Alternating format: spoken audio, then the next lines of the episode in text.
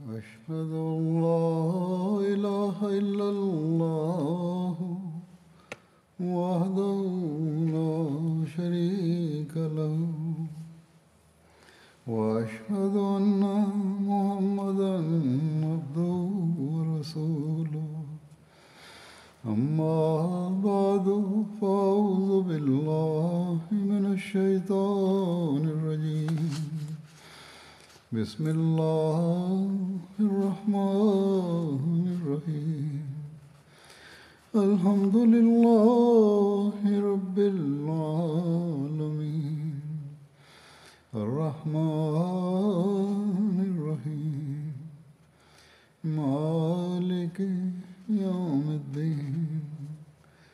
إياك نعبد وإياك نستعين. اهدنا الصراط المستقيم صراط الذين أنعمت عليهم غير المغضوب عليهم ولا الضالين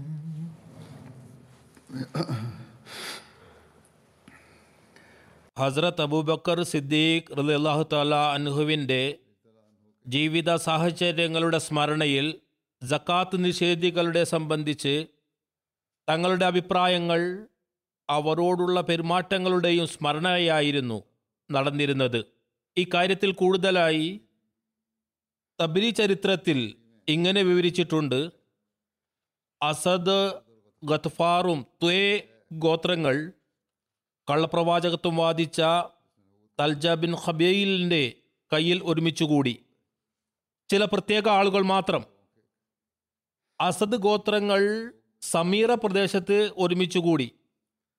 സമീറ എന്നത് ആദ് സമുദായത്തിലെ ഒരു വ്യക്തിയുടെ പേരിൽ ഈ സ്ഥലത്തിന്റെ പേര് വച്ചിരിക്കുകയാണ്. ഇത് മക്കയുടെ വഴിയിലുള്ള ഒരു സമുദായമാണ്. ഈ പ്രദേശത്തിന്റെ ചുറ്റുവട്ടത്ത് കറുത്ത നിറത്തിലുള്ള പർവതമുണ്ട്. അത് കാരണമായി അതിന് ഈ പേര് വഹിക്കപ്പെട്ടിരിക്കുന്നു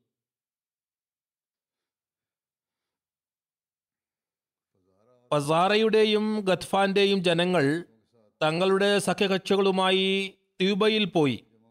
തെക്ക് ഭാഗത്ത് ഒരുമിച്ചുകൂടി. ത്വേ തങ്ങളുടെ പ്രദേശത്തിന്റെ അതിർത്തിയിൽ ഒരുമിച്ചുകൂടി. സാബാബിൻ സാദും മുറയും അബ്സിൽ നിന്നും അവരുടെ പിന്തുണക്കാരും റബ്സയുടെ അബ്രക് പ്രദേശത്ത് ഒരുമിച്ചുകൂടി. റബ്സയും മൂന്ന് ദിവസ യാത്രാ ദൂരത്തിൽ മദീനയിലെ ഒരു താഴ്വരകളുടെ ഒരു താഴ്വരയാണ്. അബ്രക്കും സബ്ദ ബനു സോബായൻ ഗോത്രത്തിന്റെ സ്ഥലങ്ങളിൽ നിന്നായിരുന്നു. ബനു കിനാനയിലെ കുറച്ച് പേരും അവരോട് വന്നു ചേർന്നു. എന്നാൽ ആ പ്രദേശം അവരെ ഉൾക്കൊള്ളുന്നതായിരുന്നില്ല. അതിനാൽ അവരുടെ രണ്ട് സംഘങ്ങളായി ഒരു സംഘം അബ്രക്കിൽ തങ്ങി. രണ്ടാമത്തേത് ദുൽഖസയിലേക്ക് പോയി. ദുൽഖസയും മദീനയിൽ നിന്നും നാൽപ്പത് മൈൽ ദൂരത്തുള്ള ഒരു സ്ഥലമാണ്. ദുലൈഹ ഹിബാലിനെ അവരുടെ സഹായത്തിനായി അയച്ചു. ഇബാൽ ദുലൈഹയുടെ സഹോദരപുത്രനായിരുന്നു. ഏതായിരുന്നാലും ഇങ്ങനെ ഹിബാൽ ദുൽഖസക്കാരുടെ സർദാറായി.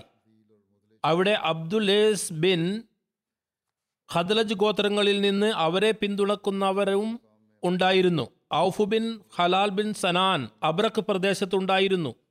മുറ ഗോത്രത്തിന്റെ സർദാറായി നിയമിക്കപ്പെട്ടു. അതുപോലെ അബ്സു ഗോത്രത്തിൽ ഹാരിസ് ബിൻ ഹലാൽ സർദാറായി നിയമിതനായി. അത് ബനു സബീറിൽ നിന്നായിരുന്നു. ഈ ഗോത്രങ്ങൾ അയച്ച പ്രതിനിധി സംഘം മദീനയിൽ വന്നത് എല്ലാം ഒരുമിച്ച് കൂട്ടി അതിനുശേഷം ഓരോരോ ഗ്രൗണ്ട് തങ്ങളുടെ ഒരു സ്ഥലമായി അയച്ചു.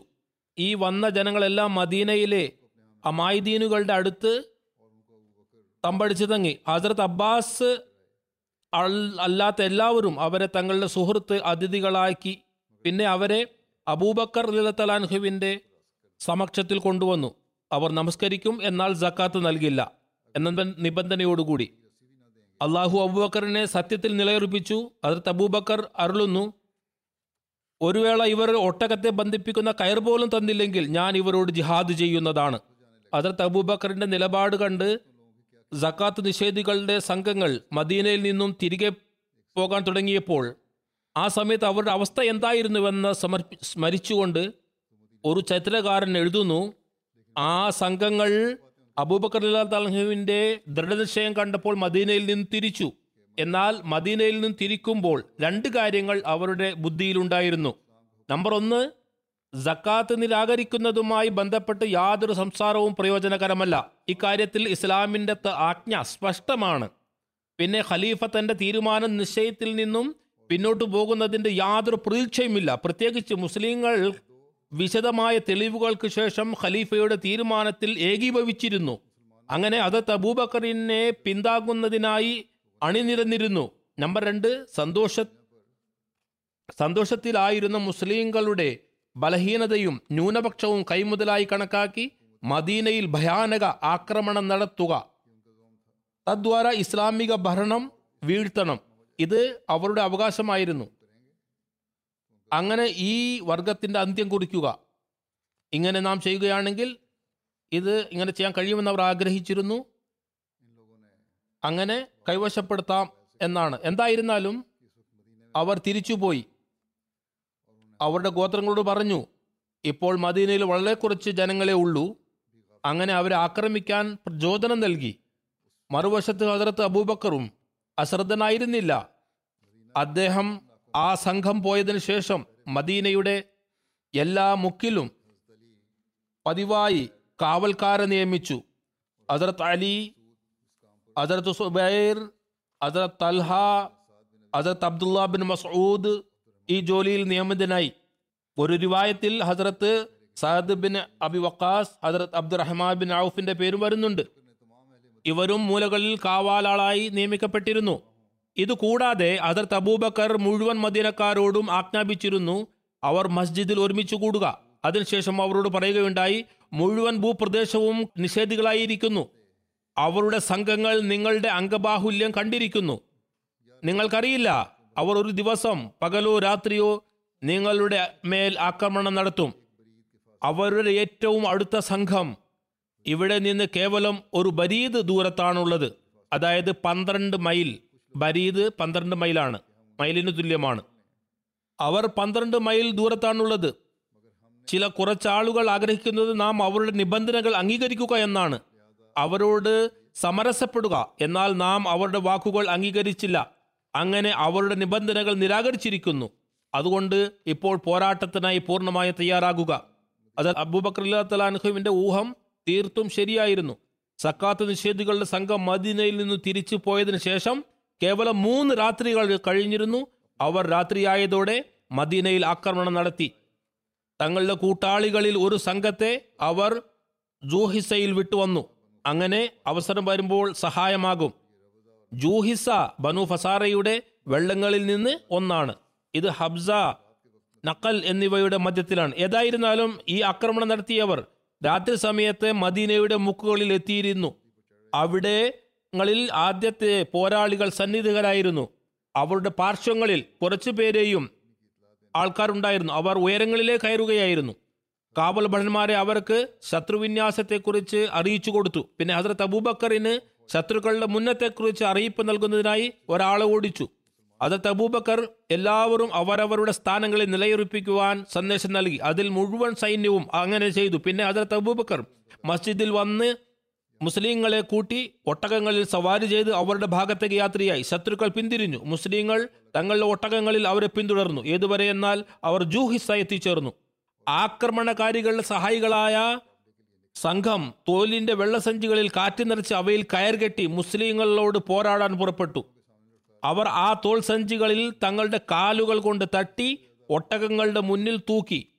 എന്തുകൊണ്ടെന്നാൽ ഒട്ടകങ്ങൾ അതുമൂലം ഏറ്റവും കൂടുതൽ പരിഭ്രമരിക്കുന്നു തൂങ്ങിക്കിടക്കുന്ന വസ്തു വരുന്നു. തോൾ സഞ്ചികൾ കൊണ്ട് മുസ്ലിങ്ങളുടെ മുഴുവൻ ഒട്ടകവും അവ മൂലം പരിഭ്രമിച്ച് പാഞ്ഞു. അതിൽ സവാരി ചെയ്തിരുന്ന മുസ്ലിങ്ങളും ഒരു വിധേനയും നിയന്ത്രിക്കാൻ കഴിഞ്ഞില്ല. ഏതുവരെ എന്നാൽ അവർ മദീനയിലെത്തി. എന്നാൽ ഇതുകൊണ്ട് മുസ്ലിങ്ങൾക്ക് ഒരു നഷ്ടവും സംഭവിച്ചില്ല. അവരുടെ കയ്യിൽ ഒരു വസ്തുവും വന്നു ചേർന്നില്ല. ബാഹ്യമായി മുസ്ലിങ്ങളിൽ ഈ പിന്നോക്കാവസ്ഥയിൽ ശത്രുക്കൾ കരുതി മുസ്ലിങ്ങൾ ബലഹീനരാണ്.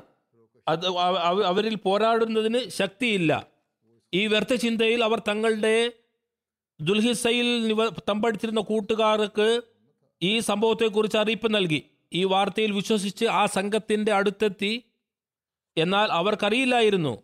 അള്ളാഹു അവരെക്കുറിച്ച് മറ്റൊരു തീരുമാനം എടുത്തിരുന്നു അത് അവൻ തീർച്ചയായും നടപ്പിലാക്കുന്നത് തന്നെയാണ്. രാത്രി മുഴുവൻ ഹസ്രത്ത് അബൂബക്കർ തന്റെ സൈന്യത്തിന്റെ തയ്യാറെടുപ്പിൽ നിമഗ്നനായിരുന്നു. അങ്ങനെ എല്ലാവരെയും തയ്യാറാക്കി. രാത്രിയുടെ അന്ത്യയാമത്തിൽ മുഴുവൻ സൈന്യവും വരിവരിയായി കാൽനടയായി യാത്ര തിരിച്ചു. നൂമാൻ ബിൻ മുക്രൻ മൈമനയിൽ അബ്ദുല്ല ബിൻ മക്രൻ മൈസറയിൽ പിന്നെ സുവേദ് ബിൻ മക്രൻ സൈന്യത്തിന്റെ പിൻഭാഗത്ത് പര്യവേക്ഷകരായിരുന്നു. അവരുടെ കൂടെ കുറച്ച് സവാരികളും ഉണ്ടായിരുന്നു.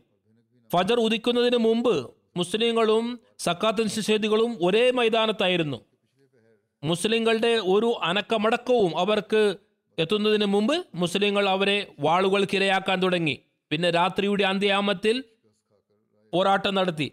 സൂര്യകിരണം പൊട്ടിവിടുന്നതിന് മുമ്പായി തന്നെ നിഷേധികൾ പരാജിതരായി പാറിപ്പോയി പിന്നെ എഴുതിയിരിക്കുന്നു മുസ്ലിങ്ങൾ അവരുടെ മുഴുവൻ ജന്തുക്കളിലും ആധിപത്യം സ്ഥാപിച്ചു. ഈ സാഹചര്യത്തിൽ ഹിബാൽ വധിക്കപ്പെട്ടു. അതിർത്ത് തബൂബക്കർ അവരെ പിന്തുടർന്നു. ഏതുവരെ എന്നാൽ ജുൽഖസ എത്തി നിന്നു. ഇത് ആദ്യ വിജയമായിരുന്നു അള്ളാഹു മുസ്ലിങ്ങൾക്ക് നൽകിയത്.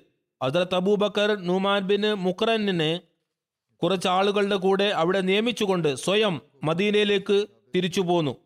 ഇത് തിബിരി ചരിത്രമാണ്. ഈ യുദ്ധം ബദർ യുദ്ധത്തിനോട് സാമ്യമുണ്ട്.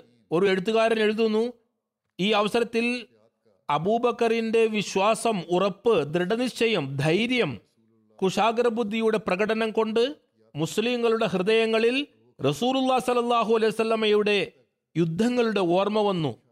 അബൂബക്കറിന്റെ കാലത്തെ ഈ ആദ്യ പോരാട്ടം വലിയ രീതിയിൽ ബദർ യുദ്ധവുമായി സാമ്യമുണ്ട്. ബദർ യുദ്ധ ദിവസം മുസ്ലിങ്ങൾ കേവലം മുന്നൂറ്റി പതിമൂന്നിന്റെ കുറഞ്ഞ എണ്ണത്തിലായിരുന്നു. എന്നാൽ മക്ക മുസ്ലിങ്ങളുടെ എണ്ണം ആയിരത്തിലധികമായിരുന്നു.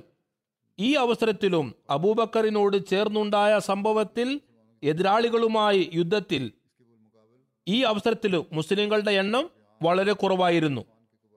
അതിനെതിരിൽ അബസ് സേബാൻ അത്ഫാൽ ഗോത്രങ്ങൾ വലിയ സംഘത്തോടു കൂടി മുസ്ലിങ്ങളിൽ ആക്രമണം നടത്തി.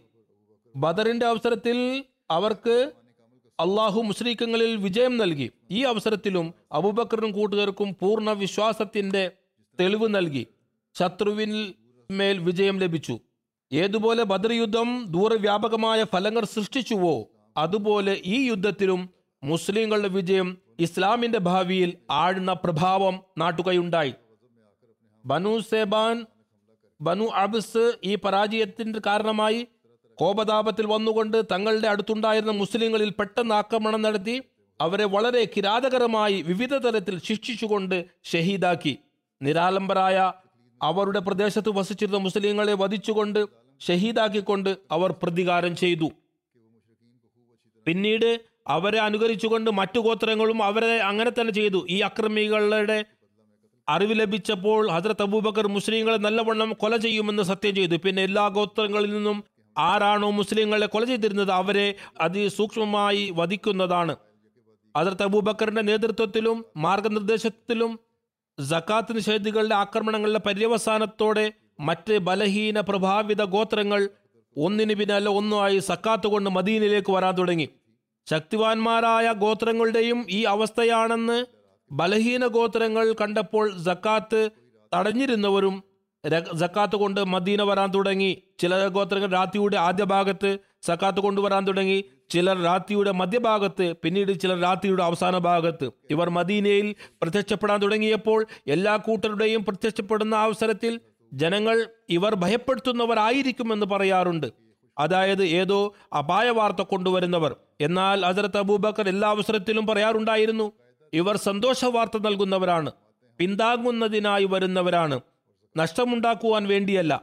അങ്ങനെ ഇവർ കൃത്യമായി മനസ്സിലാക്കിയപ്പോൾ ഈ സംഘങ്ങൾ ഇസ്ലാമിനെ പിന്താങ്ങുന്നതിനായാണ് വന്നത്. അങ്ങനെ സക്കാത്തിന്റെ ധനം കൊണ്ടുവരുന്ന സംഘങ്ങളാണ് അപ്പോൾ മുസ്ലിങ്ങൾ ഹസരത്ത് അബൂബക്കറിനോട് പറഞ്ഞു താങ്കൾ വളരെ അനുഗ്രഹീത വ്യക്തിയാണ്. താങ്കൾ എപ്പോഴും സന്തോഷ വാർത്തയിൽ ചരിക്കുന്നു ഈ അവസരത്തിൽ ഹസരത്ത് അബൂബക്കർ ഇതുകൂടി പറഞ്ഞു ദുർവാർത്തയും ദുഷ്വാചരവും വിചാരവുമായി വരുന്നവർ വേഗം വേഗം നടക്കുന്നു.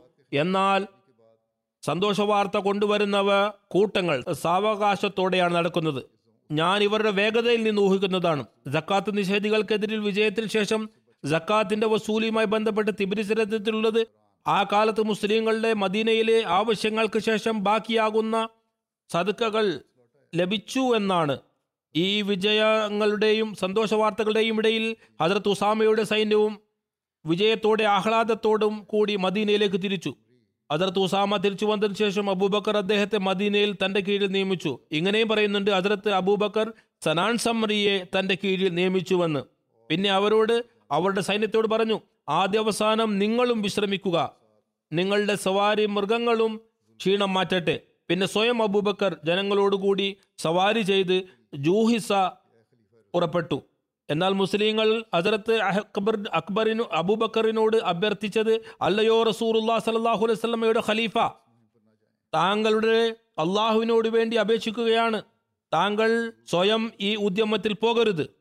എന്തുകൊണ്ടെന്നാൽ ദൈവസന്നിധി വിധിയിൽ താങ്കൾക്ക് എന്തെങ്കിലും കഷ്ടം സംഭവിച്ചാൽ പിന്നെ മുഴുവൻ പദ്ധതിയും താറുമാറാകും. താങ്കൾ വേറെ ആരെയെങ്കിലും ഈ ജോലിക്കായി അയക്കുക. അങ്ങനെ അവർക്ക് എന്തെങ്കിലും പ്രശ്നമുണ്ടായാൽ താങ്കൾ മറ്റാരെയെങ്കിലും അവരുടെ സ്ഥാനത്ത് നിയമിക്കാവുന്നതാണ്. അത് തബൂബക്കർ അരുളുകയുണ്ടായി. അള്ളാഹു ആണ് സത്യം ഞാൻ ഒരിക്കലും അങ്ങനെ ചെയ്യില്ല. ഞാൻ നിങ്ങളുടെ ദുഃഖ നിവാരണം എന്റെ പ്രാണം കൊണ്ട് ചെയ്യുന്നതാണ്. പിന്നെ റബ്ബ് സവാസികളുടെ മേൽ ആക്രമണത്തെക്കുറിച്ച് എഴുതിയിരിക്കുന്നു. അതിർത്ത് അബൂബക്കർ എല്ലാ ഏർപ്പാടുകളും ചെയ്ത് ജൂഹിസയും ജുൽഖിസയും പോയി. ജുൽഖിസ മദീനയിൽ നിന്ന് നാൽപ്പത് മൈൽ ദൂരത്തുള്ള ഒരു സ്ഥലമാണ്. നുമാൻ അബ്ദുള്ള സയ്യിദ് തുടങ്ങിയവർ തങ്ങളുടെ സ്ഥലങ്ങളിലായിരുന്നു. ഏതുവരെ എന്നാൽ ഹജറത്ത് അബൂബക്കർ അബർക്ക് പ്രദേശത്ത് റബ്സാവാസികളെ കണ്ടുമുട്ടി. തീവ്ര യുദ്ധം നടന്നു. അവസാനം അള്ളാഹു ഹാരിസ് ബിൻ ഔഫിനും പരാജയം നൽകി. അവർ മുറ സാൽബ അബ്സ ഗോത്രങ്ങളുടെ നേതാക്കന്മാരായിരുന്നു. പിന്നെ ഫത്തീമ ജീവനോട് പിടികൂടി ഹജറത്ത് അബൂബക്കർ കുറച്ച് ദിവസം അബ്രക്കിൽ താമസിച്ചു. പിന്നെ താങ്കൾ അബ്രക്കിന്റെ ഭൂപ്രദേശത്ത് മുസ്ലിങ്ങളുടെ കുതിരകളുടെ മേച്ചിൽ സ്ഥലമാക്കി ഈ യുദ്ധത്തിൽ പരാജിതരായി ബനു അബ്സും ബനു സവ്യാൻ തലിഹോടുകൂടി ചേർന്നപ്പോൾ സമീറയിൽ നടന്ന് അപ്പോൾ അവർ ബസാവത്തിലെത്തി നിൽക്കുകയായിരുന്നു. ബസാവയും ബനു അസദിന്റെ ഉറവയുടെ പേരാണ്. ഇവിടെ തലീഹ അസദിയുടെ കൂടെ ഹസരത്ത് അബൂബക്കറിന്റെ കാലത്ത് മഹത്തായ പോരാട്ടം നടന്നിരുന്നു. പിന്നീട് ഒരു എഴുത്തുകാരൻ പരാജിത ഗോത്രങ്ങളുടെ കുറിച്ച് എഴുതുന്നു. അബസ് സിബിയാൻ ഗത്ഫാൻ ബനി ബക്കർ പിന്നെ മദീനയുടെ അടുത്ത് വസിക്കുന്ന വസിക്കുന്നവർ മറ്റ് കോപിഷ്ട ഗോത്രങ്ങൾ. നല്ലത് അവരുടെ അനാവശ്യ ദാഷ്ട്യം ശത്രുതയിൽ നിന്ന് പിന്മാറി ഹസരത്ത് അബൂബക്കറിന്റെ പൂർണ അനുസരണയിലും ഇസ്ലാം കാര്യങ്ങൾ അനുഷ്ഠിക്കുന്നതുമായി അംഗീകരിക്കുകയും അങ്ങനെ മുസ്ലിങ്ങളോട് കൂടി ചേർന്ന് പരിത്യാഗികൾക്കെതിരിൽ അണിനിരക്കുകയുമായിരുന്നു. ബുദ്ധിക്ക് യോജിച്ചതുമായിരുന്നു. സാഹചര്യങ്ങളുടെ പിന്തുണയും ഉണ്ടായിരുന്നു. അബൂബക്കർ മുഖേന അവരുടെ ശക്തി ഇല്ലാതായിരുന്നു. റോം അതിർത്തിയിൽ ലഭിച്ച വിജയ കാരണമായി മദീനവാസികളുടെ പ്രഭാവം നിലനിന്നിരുന്നു. മുസ്ലിങ്ങളുടെ ശക്തിയും ബലവും വർദ്ധിച്ചിരുന്നു. ബദർ യുദ്ധത്തിലും ആരംഭ പോരാട്ടങ്ങളിലും അവരിലുണ്ടായിരുന്ന ആ ബലഹീനത സ്ഥിതിയായിരുന്നില്ല. അവർ ഇപ്പോൾ മക്കയും അവരോടൊപ്പമായിരുന്നു. അതുപോലെ ത്വായിഫും ഈ രണ്ട് പട്ടണങ്ങളുടെയും മുഴുവൻ അറബികളിലും വ്യാപിച്ചിരുന്നു. പിന്നെ ഈ ഗോത്രങ്ങളുടെ ഇടയിൽ ഇട ഇടഞ്ഞു നിൽക്കുന്നവർക്ക് ഒരിക്കലും കൂടെ ചേർക്കാൻ കഴിയാത്ത രീതിയിലുള്ള ധാരാളം മുസ്ലിങ്ങൾ ഉണ്ടായിരുന്നു. ഈ രീതിയിൽ അവരുടെ സ്ഥാനം വളരെ ബലഹീനമായി. മറ്റു മുസ്ലിങ്ങളോടുള്ള ശത്രുതയിൽ എന്നാൽ ഇങ്ങനെയെല്ലാമായിരുന്നിട്ടും മുസ്ലിങ്ങളോടുള്ള ശത്രുതയിൽ അവരുടെ കണ്ണുകൾ കണ്ണുകൾക്ക് അന്ധത ബാധിച്ചിരുന്നു. മറ്റുള്ള എല്ലാ അനുഭൂതികളും ഹൃദയത്തിൽ നിന്ന് പോയിക്കൊണ്ടിരുന്നു. അവർ തങ്ങളുടെ രാജ്യങ്ങൾ ഉപേക്ഷിച്ചു. പിന്നെ ബനി അസദ് ഗോത്രത്തിലെ കള്ളപ്രവാചകവാദി തൊലീഹയിൽ ഖവാലിദിനോട് പോയി ചേർന്നു. അവർ മുസ്ലിങ്ങളുടെ ഇടയിൽ ഉണ്ടായിരുന്നു. അവർക്ക് അവരുടെ ആലോചനകളുമായി മാറ്റിവെക്കാൻ കഴിഞ്ഞില്ല. അവർ എത്തിയതോടെ തൊലീഹയുടെയും മുസൈലമയുടെയും ശക്തിയിലും ബലത്തിലും വർധനവുണ്ടായി. പിന്നെ യമനിൽ ശത്രുത്വത്തിന്റെ ജ്വാലകളും വളരെ വ്യാപകമായി പടരാൻ തുടങ്ങി. ഏതായിരുന്നാലും എപ്പോഴും ഓർത്തിരിക്കേണ്ടത് ഇതാണ്. ഇവർ ശത്രുതയിലായിരുന്നു. യുദ്ധം ചെയ്തിരുന്നു. കേവലം ഏതെങ്കിലും വാദത്തിൽ അല്ലെങ്കിൽ ഏതെങ്കിലും ആരുടെയെങ്കിലും വാദത്തിൽ ഈ യുദ്ധം ഉണ്ടായിട്ടില്ല. ശത്രുത്വത്തിന്റെ മറുപടി തന്നെയായിരുന്നു. യുദ്ധത്തിന് മറുപടിയായിരുന്നു. സക്കാത്ത് നിഷേധികളിൽ വിജയം സാധിക്കുന്നതിലും അതിർത്ത് അബൂബക്കറിന്റെ സാഹസികതയുടെ നിശ്ചയത്തിന്റെ സ്മരണയിൽ അബ്ദുല്ലാബിൻ മസൂദ് പറയുന്നു അവരുടെ ഒരു റിവായത്തിൽ റസൂറുല്ലാ സല്ലാഹു അലൈവല്ലമയുടെ വിയോഗത്തിന് ശേഷം ഞങ്ങൾ ഒരിടത്ത് നിൽക്കുകയായിരുന്നു. അപ്പോൾ അള്ളാഹു അതിർത്ത് അബൂബക്കർ സിദ്ദീഖ് മുഖേന ഞങ്ങളെ സഹായിച്ചില്ലായിരുന്നുവെങ്കിൽ നാശം ഉറപ്പായിരുന്നു. ഞങ്ങൾ എല്ലാ മുസ്ലിങ്ങളുടെയും ഏകീഭവിച്ച ഉറപ്പായിരുന്നു. ആലോചനയും ജക്കാത്തിന്റെ ഒട്ടകങ്ങൾക്കായി മറ്റുള്ളവരോട് യുദ്ധം ചെയ്യില്ല. അള്ളാഹുവിന്റെ ആരാധനയിൽ നിമഗ്നരാവുന്നതാണ്. ഏതുവരെ എന്നാൽ നമുക്ക് പൂർണ വിജയം ലഭിക്കട്ടെ. എന്നാൽ അബൂബക്കർ സിദ്ദീഖ് സക്കാത്ത് നിഷേധികളോട് പോരാടാൻ നിശ്ചയിച്ചു. അദ്ദേഹം നിഷേധികളുടെ മുന്നിൽ കേവലം രണ്ട് കാര്യങ്ങളാണ് സമർപ്പിച്ചത്. മൂന്നാമതൊന്നില്ല. ഒന്നാമത് അവർ തങ്ങൾക്കായി അപഹാസ്യം താഴ്ച സ്വീകരിക്കുക. ഇത് സ്വീകാര്യമല്ലെങ്കിൽ നാടുവിടാനോ യുദ്ധത്തിനായോ തയ്യാറാകുക. തങ്ങൾക്ക് അപഹാസ്യം താഴ്മ സ്വീകരിക്കുന്നതിന്റെ അർത്ഥം ഇതായിരുന്നു. അവർ അംഗീകരിക്കുന്ന അവരുടെ വധിക്കപ്പെട്ടവർ നരകവാസികളും ഞങ്ങളുടേത് സ്വർഗവാസികളുമെന്ന് അവർ നമുക്ക് നമ്മുടെ വധിക്കപ്പെട്ടവർക്കുള്ള പരിഹാരധനം നൽകുക. ഞങ്ങൾ യുദ്ധം മുതൽ അവരിൽ നിന്ന് കരസ്ഥമാക്കിയത് തിരിച്ചു ചോദിക്കരുത് എന്നാൽ അവർ ഞങ്ങളിൽ നിന്ന് വാങ്ങിയ സമ്പത്ത് അത് തിരികെ തരിക. നാടുകടലത്തിന്റെ ശിക്ഷ അനുഭവിക്കുന്നതിന്റെ അർത്ഥം പരാജിതരായവർ തങ്ങളുടെ പ്രദേശത്തു നിന്നും പുറപ്പെടുക. അങ്ങനെ ദൂരപ്രാന്തങ്ങളിൽ പോയി ജീവിക്കുക. അതിർത്ത് മുസ്ലിമോദ്ലാനുഹു ഈ കാര്യത്തിൽ പറയുന്നു റസൂൽ കരീം സല്ലാഹു അലൈഹി സ്വലമിന്റെ വിയോഗാനന്തരം ചില ഗോത്രങ്ങൾ ജക്കാത്ത് നൽകുന്നതിന് നിരാകരിച്ചപ്പോൾ ഹസരത്ത് അബൂബക്കർ അവർക്കെതിരിൽ യുദ്ധം ചെയ്യുന്നതിനായി തയ്യാറായി. അപ്പോഴത്തെ അവസ്ഥ വളരെ സുതാര്യമായിരുന്നു. ഹസരത്ത് ഉമറിനെ പോലെയുള്ളവരുടെ അഭിപ്രായം അവരോട് മൃദുലമായി വർത്തിക്കണമെന്നാൽ ഹസരത്ത് അബൂബക്കർ മറുപടി നൽകി.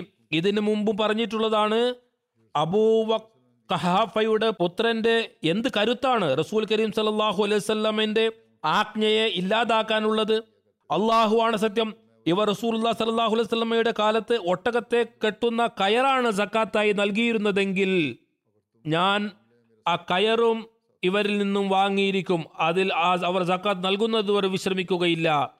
നിങ്ങൾ ഇക്കാര്യത്തിൽ എന്നോടൊപ്പം നിൽക്കുവാൻ കഴിയില്ലെങ്കിൽ കൂട്ടുകാരോട് പറഞ്ഞു നിങ്ങൾ നിസ്സംശയം പോകൂ. ഞാൻ സ്വയം അവരോട് പോരാടും. എത്രമാത്രം അനുസരണ അതിർത്ത് മുസ്ലിം അരുളുന്നു. എത്രമാത്രം റസൂലിന്റെ വിധേയത്വമാണ്. വളരെ അപകടകരമായ അവസ്ഥയിലായിരുന്നിട്ടും അവരുടെ വലിയ അനുചരന്മാർ പോരാട്ടത്തിന് എതിരായി അഭിപ്രായം നൽകുന്നു. എന്നിട്ടും റസൂൽ കരി സല്ലല്ലാഹു അലൈഹി വസല്ലമയുടെ ആജ്ഞ പൂർത്തിയാക്കുന്നതിനായി എല്ലാവിധ അപകടങ്ങളും സഹിക്കുന്നതിന് തയ്യാറാകുന്നു. പിന്നെ അതിർത്ത് മുസ്ലിം മോദുലത്തലാൻഹുരിടത്ത് എഴുതിയിരിക്കുന്നു. അതിർത്ത് അബൂബക്കറിന്റെ കാലത്ത് മുർത്തദീങ്ങളുടെ ഫിത്ര പറന്നപ്പോൾ കേവലം ഗ്രാമങ്ങളിൽ ബാജമാത്ത് നമസ്കാരം നിലനിന്നിരുന്നു. ഷാമിലേക്ക് സൈന്യം അയച്ചപ്പോഴും അവിടുന്ന് ജക്കാത്ത് കൊടുക്കുന്നവരുടെ പേര് നിർദ്ദേശിച്ചു അയച്ചു. റസൂറുല്ലാ സലാഹു വസ്ലമിയുടെ കാലത്ത് ആരെങ്കിലും ഏതെങ്കിലും കയറാണ് കൊടുത്തിരുന്നതെങ്കിൽ അത് ഇപ്പോൾ തരുന്നില്ലെങ്കിൽ ഞാൻ വാളിന്റെ ശക്തിയാൽ വാങ്ങുന്നതാണ്. അതത് ഉമർ പോലെയുള്ള ധൈര്യശാലി പ്രമുഖരും ഈ സമയത്ത് പ്രശ്നമുണ്ടാക്കേണ്ട സമയമല്ല എന്ന് അഭിപ്രായം പറഞ്ഞു. ജക്കാത്തിൽ ഊന്ന നൽകേണ്ട എന്ന ഹസരത്ത് അബൂബക്കർ അദ്ദേഹത്തിന്റെ വാക്ക് കേട്ടില്ല.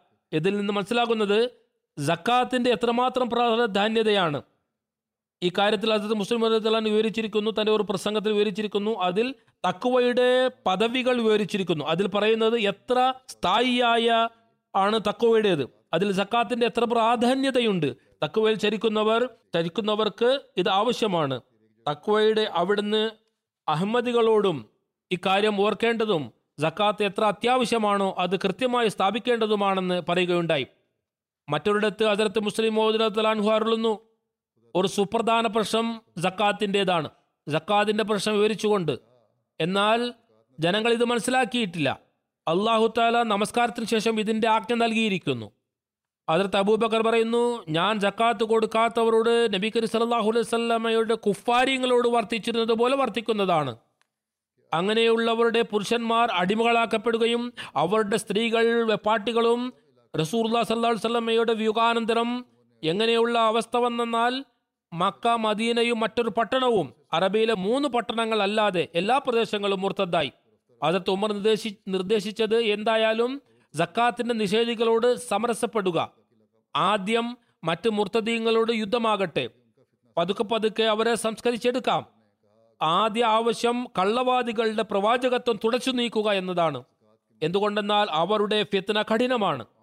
ഹസരത്ത് അബൂബക്കർ പറഞ്ഞു ജനങ്ങൾ റസൂലുല്ലാ സലാഹു അലൈഹി സ്വലമയ്ക്ക് നൽകിയിരുന്നത് പോലെ ആട്ടിൻകുട്ടിയോ ഒട്ടകത്തിന്റെ കാലിന്റെ കയറോ തുല്യമായ സക്കാത്ത് തുകയോ നൽകിയെങ്കിൽ ഇല്ലെങ്കിൽ ഞാൻ അവരോട് ദുഃഖം ചെയ്യും. നിങ്ങൾ ഉപേക്ഷിക്കുക പോകുക. വനത്തിലെ ക്രൂരമൃഗങ്ങളും മുർത്തദീങ്ങളിലൊപ്പം ചേർന്ന് ആക്രമിച്ചാലും ഞാൻ ഒറ്റയ്ക്ക് പോരാടും. ഇതും ഖിലാഫത്തിന്റെ അനുഗ്രഹത്തിൽ നിന്ന് ശരീരത്ത് നിലനിർത്തുന്നതിന് വേണ്ടിയുള്ള മുഴുവൻ പ്രയത്നങ്ങളും ചെയ്യേണ്ടതാണ്. ആ പ്രയത്നം കാലത്തിന്റെ ഖലീഫ ചെയ്യുന്നു. അതിർത്ത് മുസ്ലിം തലാൻഹു മറ്റൊരിടത്ത് പറയുന്നു മറ്റൊരു ആരോപണം ജനങ്ങൾ പറയുന്നതിന് അള്ളാഹു താല മറുപടി പതിമൂന്ന് നൂറ്റാണ്ട് മുമ്പ് നൽകിയിരിക്കുന്നു. ജനങ്ങൾ പറയുന്നു ആരോപിക്കുന്നവർ ഷാഹിർഹും ഫിൽ അമർ എന്നത് റസൂർല്ലാ സലാഹു അലൈഹി സ്വല്ലമ്മയ്ക്കുള്ളത് ആജ്ഞയാണ്. ഖിലാഫത്ത് എവിടെ നിന്ന് വന്നതാണ്? ഖിലാഫത്തിന് ഈ ആജ്ഞയില്ല. എന്നാൽ ഇവർ ഓർക്കേണ്ടത് അതിർത്ത് അബൂബക്കറിൽ ഖുദ് മിൻ അംവാലുക്കും സദക്കത്തൻ എന്ന രീതിയിലുള്ള സക്കാത്തിന്റെ സംബന്ധിച്ച് വിമർശനം വന്നപ്പോൾ അതായത് നബി കരി സല്ലല്ലാഹു അലൈഹി വസല്ലമ കൽപ്പിച്ചത് ആജ്ഞയാണ്. ഇത് രണ്ട് ആജ്ഞ. അതെ. അതെ ഈ ആജ്ഞ നബി കരി സല്ലല്ലാഹു അലൈഹി വസല്ലമയ്ക്കാണ്. ഇപ്പോൾ അവരില്ല അതുകൊണ്ട് ആർക്കും സദുക്കൾ സ്വീകരിക്കുവാനുള്ള അവകാശമില്ല. ആരാടാണോ വാങ്ങാൻ ആജ്ഞാപിച്ചിരുന്നത് അവർ വഫാത്തായി. അപ്പോൾ ഇതേ മറുപടി നൽകി. ഇപ്പോൾ ഞാൻ സംസാരിക്കുന്നതാണ്. അതായത് ഹജറത്ത് അബൂബക്കർ ഇപ്പോൾ സംബോധകനാണ്. റസൂലുല്ലാ സലാഹു അലൈഹി വസല്ലം വഫാത്തായി. ശരീരത്തെ നിലനിൽക്കുന്നു. അതുകൊണ്ട് ഇപ്പോൾ ഈ കാലത്തിന്റെ ഖലീഫയാണ് സംസാരിക്കുന്നത്. ഹജറത് മുസ്ലിം ഇപ്പോൾ ആ സമയത്ത് മറുപടി സത്യമായിരുന്നെങ്കിൽ തീർച്ചയായും സത്യമായിരുന്നു. അതാണ് ഹസരത്ത് അബൂബക്കർ കൊടുത്ത മറുപടി. ശരിയാണ്. അതാണ് ഞാൻ പറയുന്നത്. ഇപ്പോൾ ഞാനാണ് സംസാരിക്കുന്നത്. ഈ രീതി എല്ലായ്പ്പോഴും ഖിലാഫത്തിനോടൊപ്പം ഉണ്ടാകും. ഇത് ഓർത്തിരിക്കേണ്ടത കാര്യമാണ്. പിന്നെ അവിടുന്ന് അരുളുന്നു നിങ്ങളുടെ ആരോപണം ശരിയാണെങ്കിൽ അതിൽ ഖുർആൻ മജീദിന്റെ ധാരാളം ആജ്ഞകൾ കളയണം. നീക്കേണ്ടി വരും. ഇത് തുറന്ന വഴികേടാണ്. ഈ കാര്യങ്ങൾ അവിടുന്ന് ഒരു പ്രസംഗം ഖിലാഫത്തിന്റെ സ്ഥാനമാനങ്ങളെ കുറിച്ച് നടത്തുകയുണ്ടായി. പിന്നെ മറ്റൊരു അവസരത്തിൽ ഹസരത്ത് മുസ്ലിം മോദുലഹു വിവരിക്കുന്നു ആ ഹസരത് സല്ലല്ലാഹു അലൈഹി വഫാത്തായപ്പോൾ ധാരാളം പാവപ്പെട്ട മുസ്ലിങ്ങൾ മുർത്തദ്ദായി. ചരിത്രത്തിൽ വരുന്നത് കേവലം മൂന്ന് സ്ഥലങ്ങളിൽ മാത്രം പള്ളികളിൽ ബാജമാഅത്ത് നമസ്കാരം നടന്നിരുന്നു. അതുപോലെ രാജ്യത്തെ ഭൂരിഭാഗം ജനങ്ങളും സക്കാത്ത് കൊടുക്കുന്നതിനെ നിരാകരിച്ചിരുന്നു. പറയപ്പെടുന്നു റസൂൽ കരീം സലാഹു അലൈഹി വസ്ലമിന് ശേഷം ആർക്കാണ് ഞങ്ങളിൽ നിന്ന് സക്കാത്ത് ചോദിക്കുവാനുള്ള അവകാശം? ഈ തരംഗം മുഴുവൻ അറബിയിലും വ്യാപിച്ചപ്പോൾ അത് അബൂബക്കർ ഇങ്ങനെയുള്ളവരിൽ നമ്മൾ സമ്മർദ്ദം യുദ്ധത്തിൽ ആഗ്രഹിച്ചപ്പോൾ ഹസരത്ത് ഉമർ സഹാബാക്കൾ മറ്റ് സഹാബാക്കളും ഹസരത്ത് അബൂബക്കറിന്റെ അടുത്തെത്തി. മുമ്പും പറഞ്ഞതുപോലെ അവർ പറഞ്ഞു ഇത് വളരെ സങ്കീർണ അവസ്ഥയാണ് ഈ സമയം കുറച്ച് അശ്രദ്ധ വളരെ വലിയ നഷ്ടത്തിന് കാരണമായേക്കാം. അതുകൊണ്ട് ഞങ്ങളുടെ നിർദ്ദേശം ഇതാണ് ഇത്ര വലിയ ശത്രുവിനെ നേരിടാതിരിക്കുക. ജക്കാത്ത് കൊടുക്കാത്തവരോട് മൃദുവായി പെരുമാറുക. അതിർത്ത് അബൂബക്കർ മറുപടി നൽകി നിങ്ങളിൽ നിന്നും ഭയപ്പെടുന്ന വ്യക്തി ഇഷ്ടമുള്ളിടത്ത് പോകുക. അള്ളാഹുവാണ് സത്യം. നിങ്ങളിൽ നിന്നൊരാളും എന്റെ കൂടെ സഹായത്തിനില്ലെങ്കിൽ ഞാൻ ഒറ്റയ്ക്ക് ശത്രുവിനോട് നേ ശത്രുവിനോട് നേരിടുന്നതാണ്.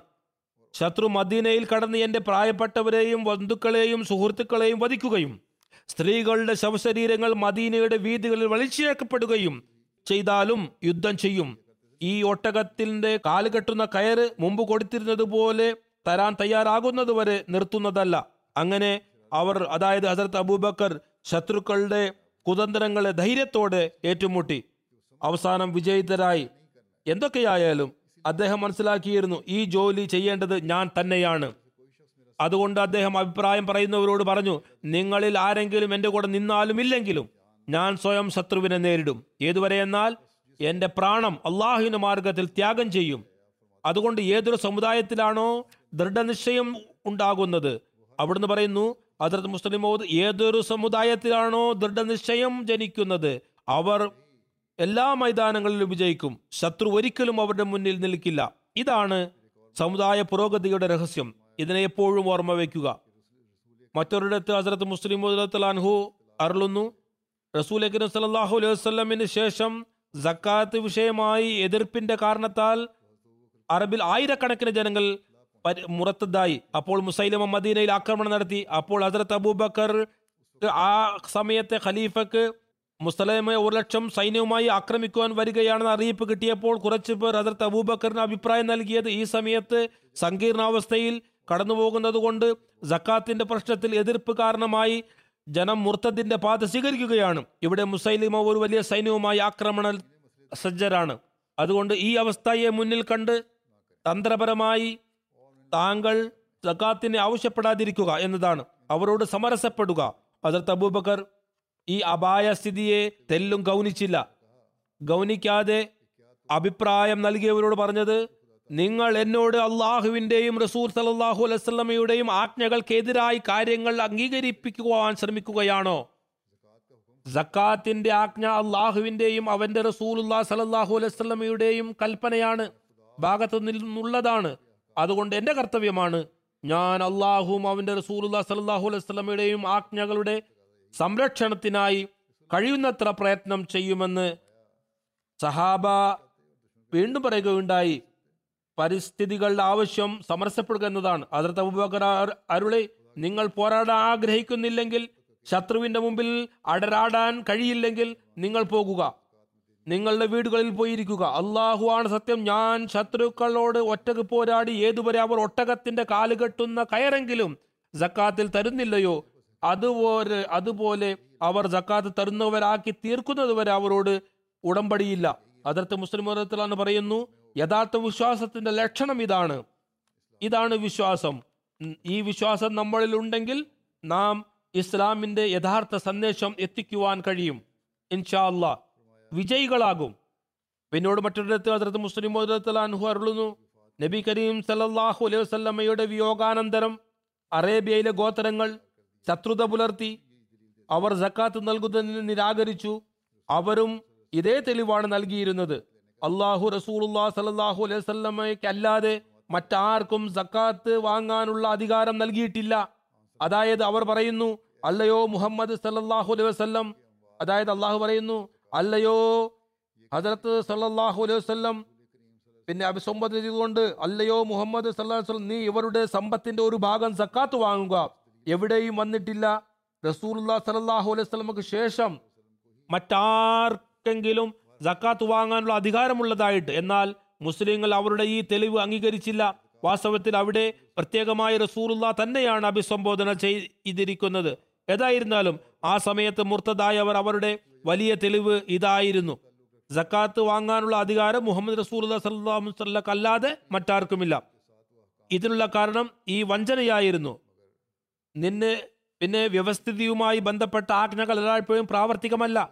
റസൂർ സലാഹു അലൈസ്മയുമായി ഈ ആജ്ഞകൾ പരിമിതപ്പെടുത്തിയിരുന്നു. എന്നാൽ അവിടുന്ന് പറയുന്നു ഈ ചിന്ത തീർത്തും തെറ്റാണ്. വാസ്തവത്തിൽ ഏതുപോലെ നമസ്കാരം നോമ്പ് തുടങ്ങിയ കൽപ്പനകൾ റസൂലുല്ലാ സലാഹു അലൈസ്മയിൽ അവസാനിച്ചില്ല. അതുപോലെ സാമുദായിക ദേശീയ പദ്ധതികളുമായി ബന്ധപ്പെട്ട കൽപ്പനകൾക്കും അവിടുന്നിന്റെ വഫാത്തിനു ശേഷം അവസാനിച്ചില്ല. സമൂഹ നമസ്കാരത്തെ പോലെ ഒരു സമൂഹ ആരാധനയായ ഈ കൽപ്പനകളെ സംബന്ധിച്ചും എപ്പോഴും മുസ്ലിങ്ങളിൽ അവിടുന്നിന്റെ പിന്മുറക്കാരിലൂടെ അത് പ്രാവർത്തികമാക്കേണ്ടത് ആവശ്യമാണ്.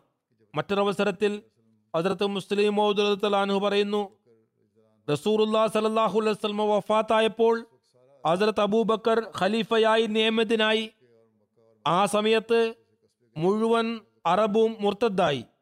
കേവലം മക്കയും മദീനയും ഒരു ചെറിയ പ്രദേശവും കൂടാതെ മുഴുവൻ ജനങ്ങളും ജക്കാത്ത് കൊടുക്കുന്നതിൽ നിരാകരിച്ചു. പറയുകയുണ്ടായി അള്ളാഹു താല റസൂൽ സല്ലാഹു വസ്ലമയോട് അരുളിയിരുന്നു ഖുദ്മൻ അംവാലുക്കും അംവാലുഹും അവരുടെ സമ്പത്തിൽ നിന്നും സദക്ക വാങ്ങുക. ആർക്കും ഈ ഞങ്ങളിൽ നിന്നും സക്കാത്ത് വാങ്ങുവാനുള്ള അധികാരമില്ല.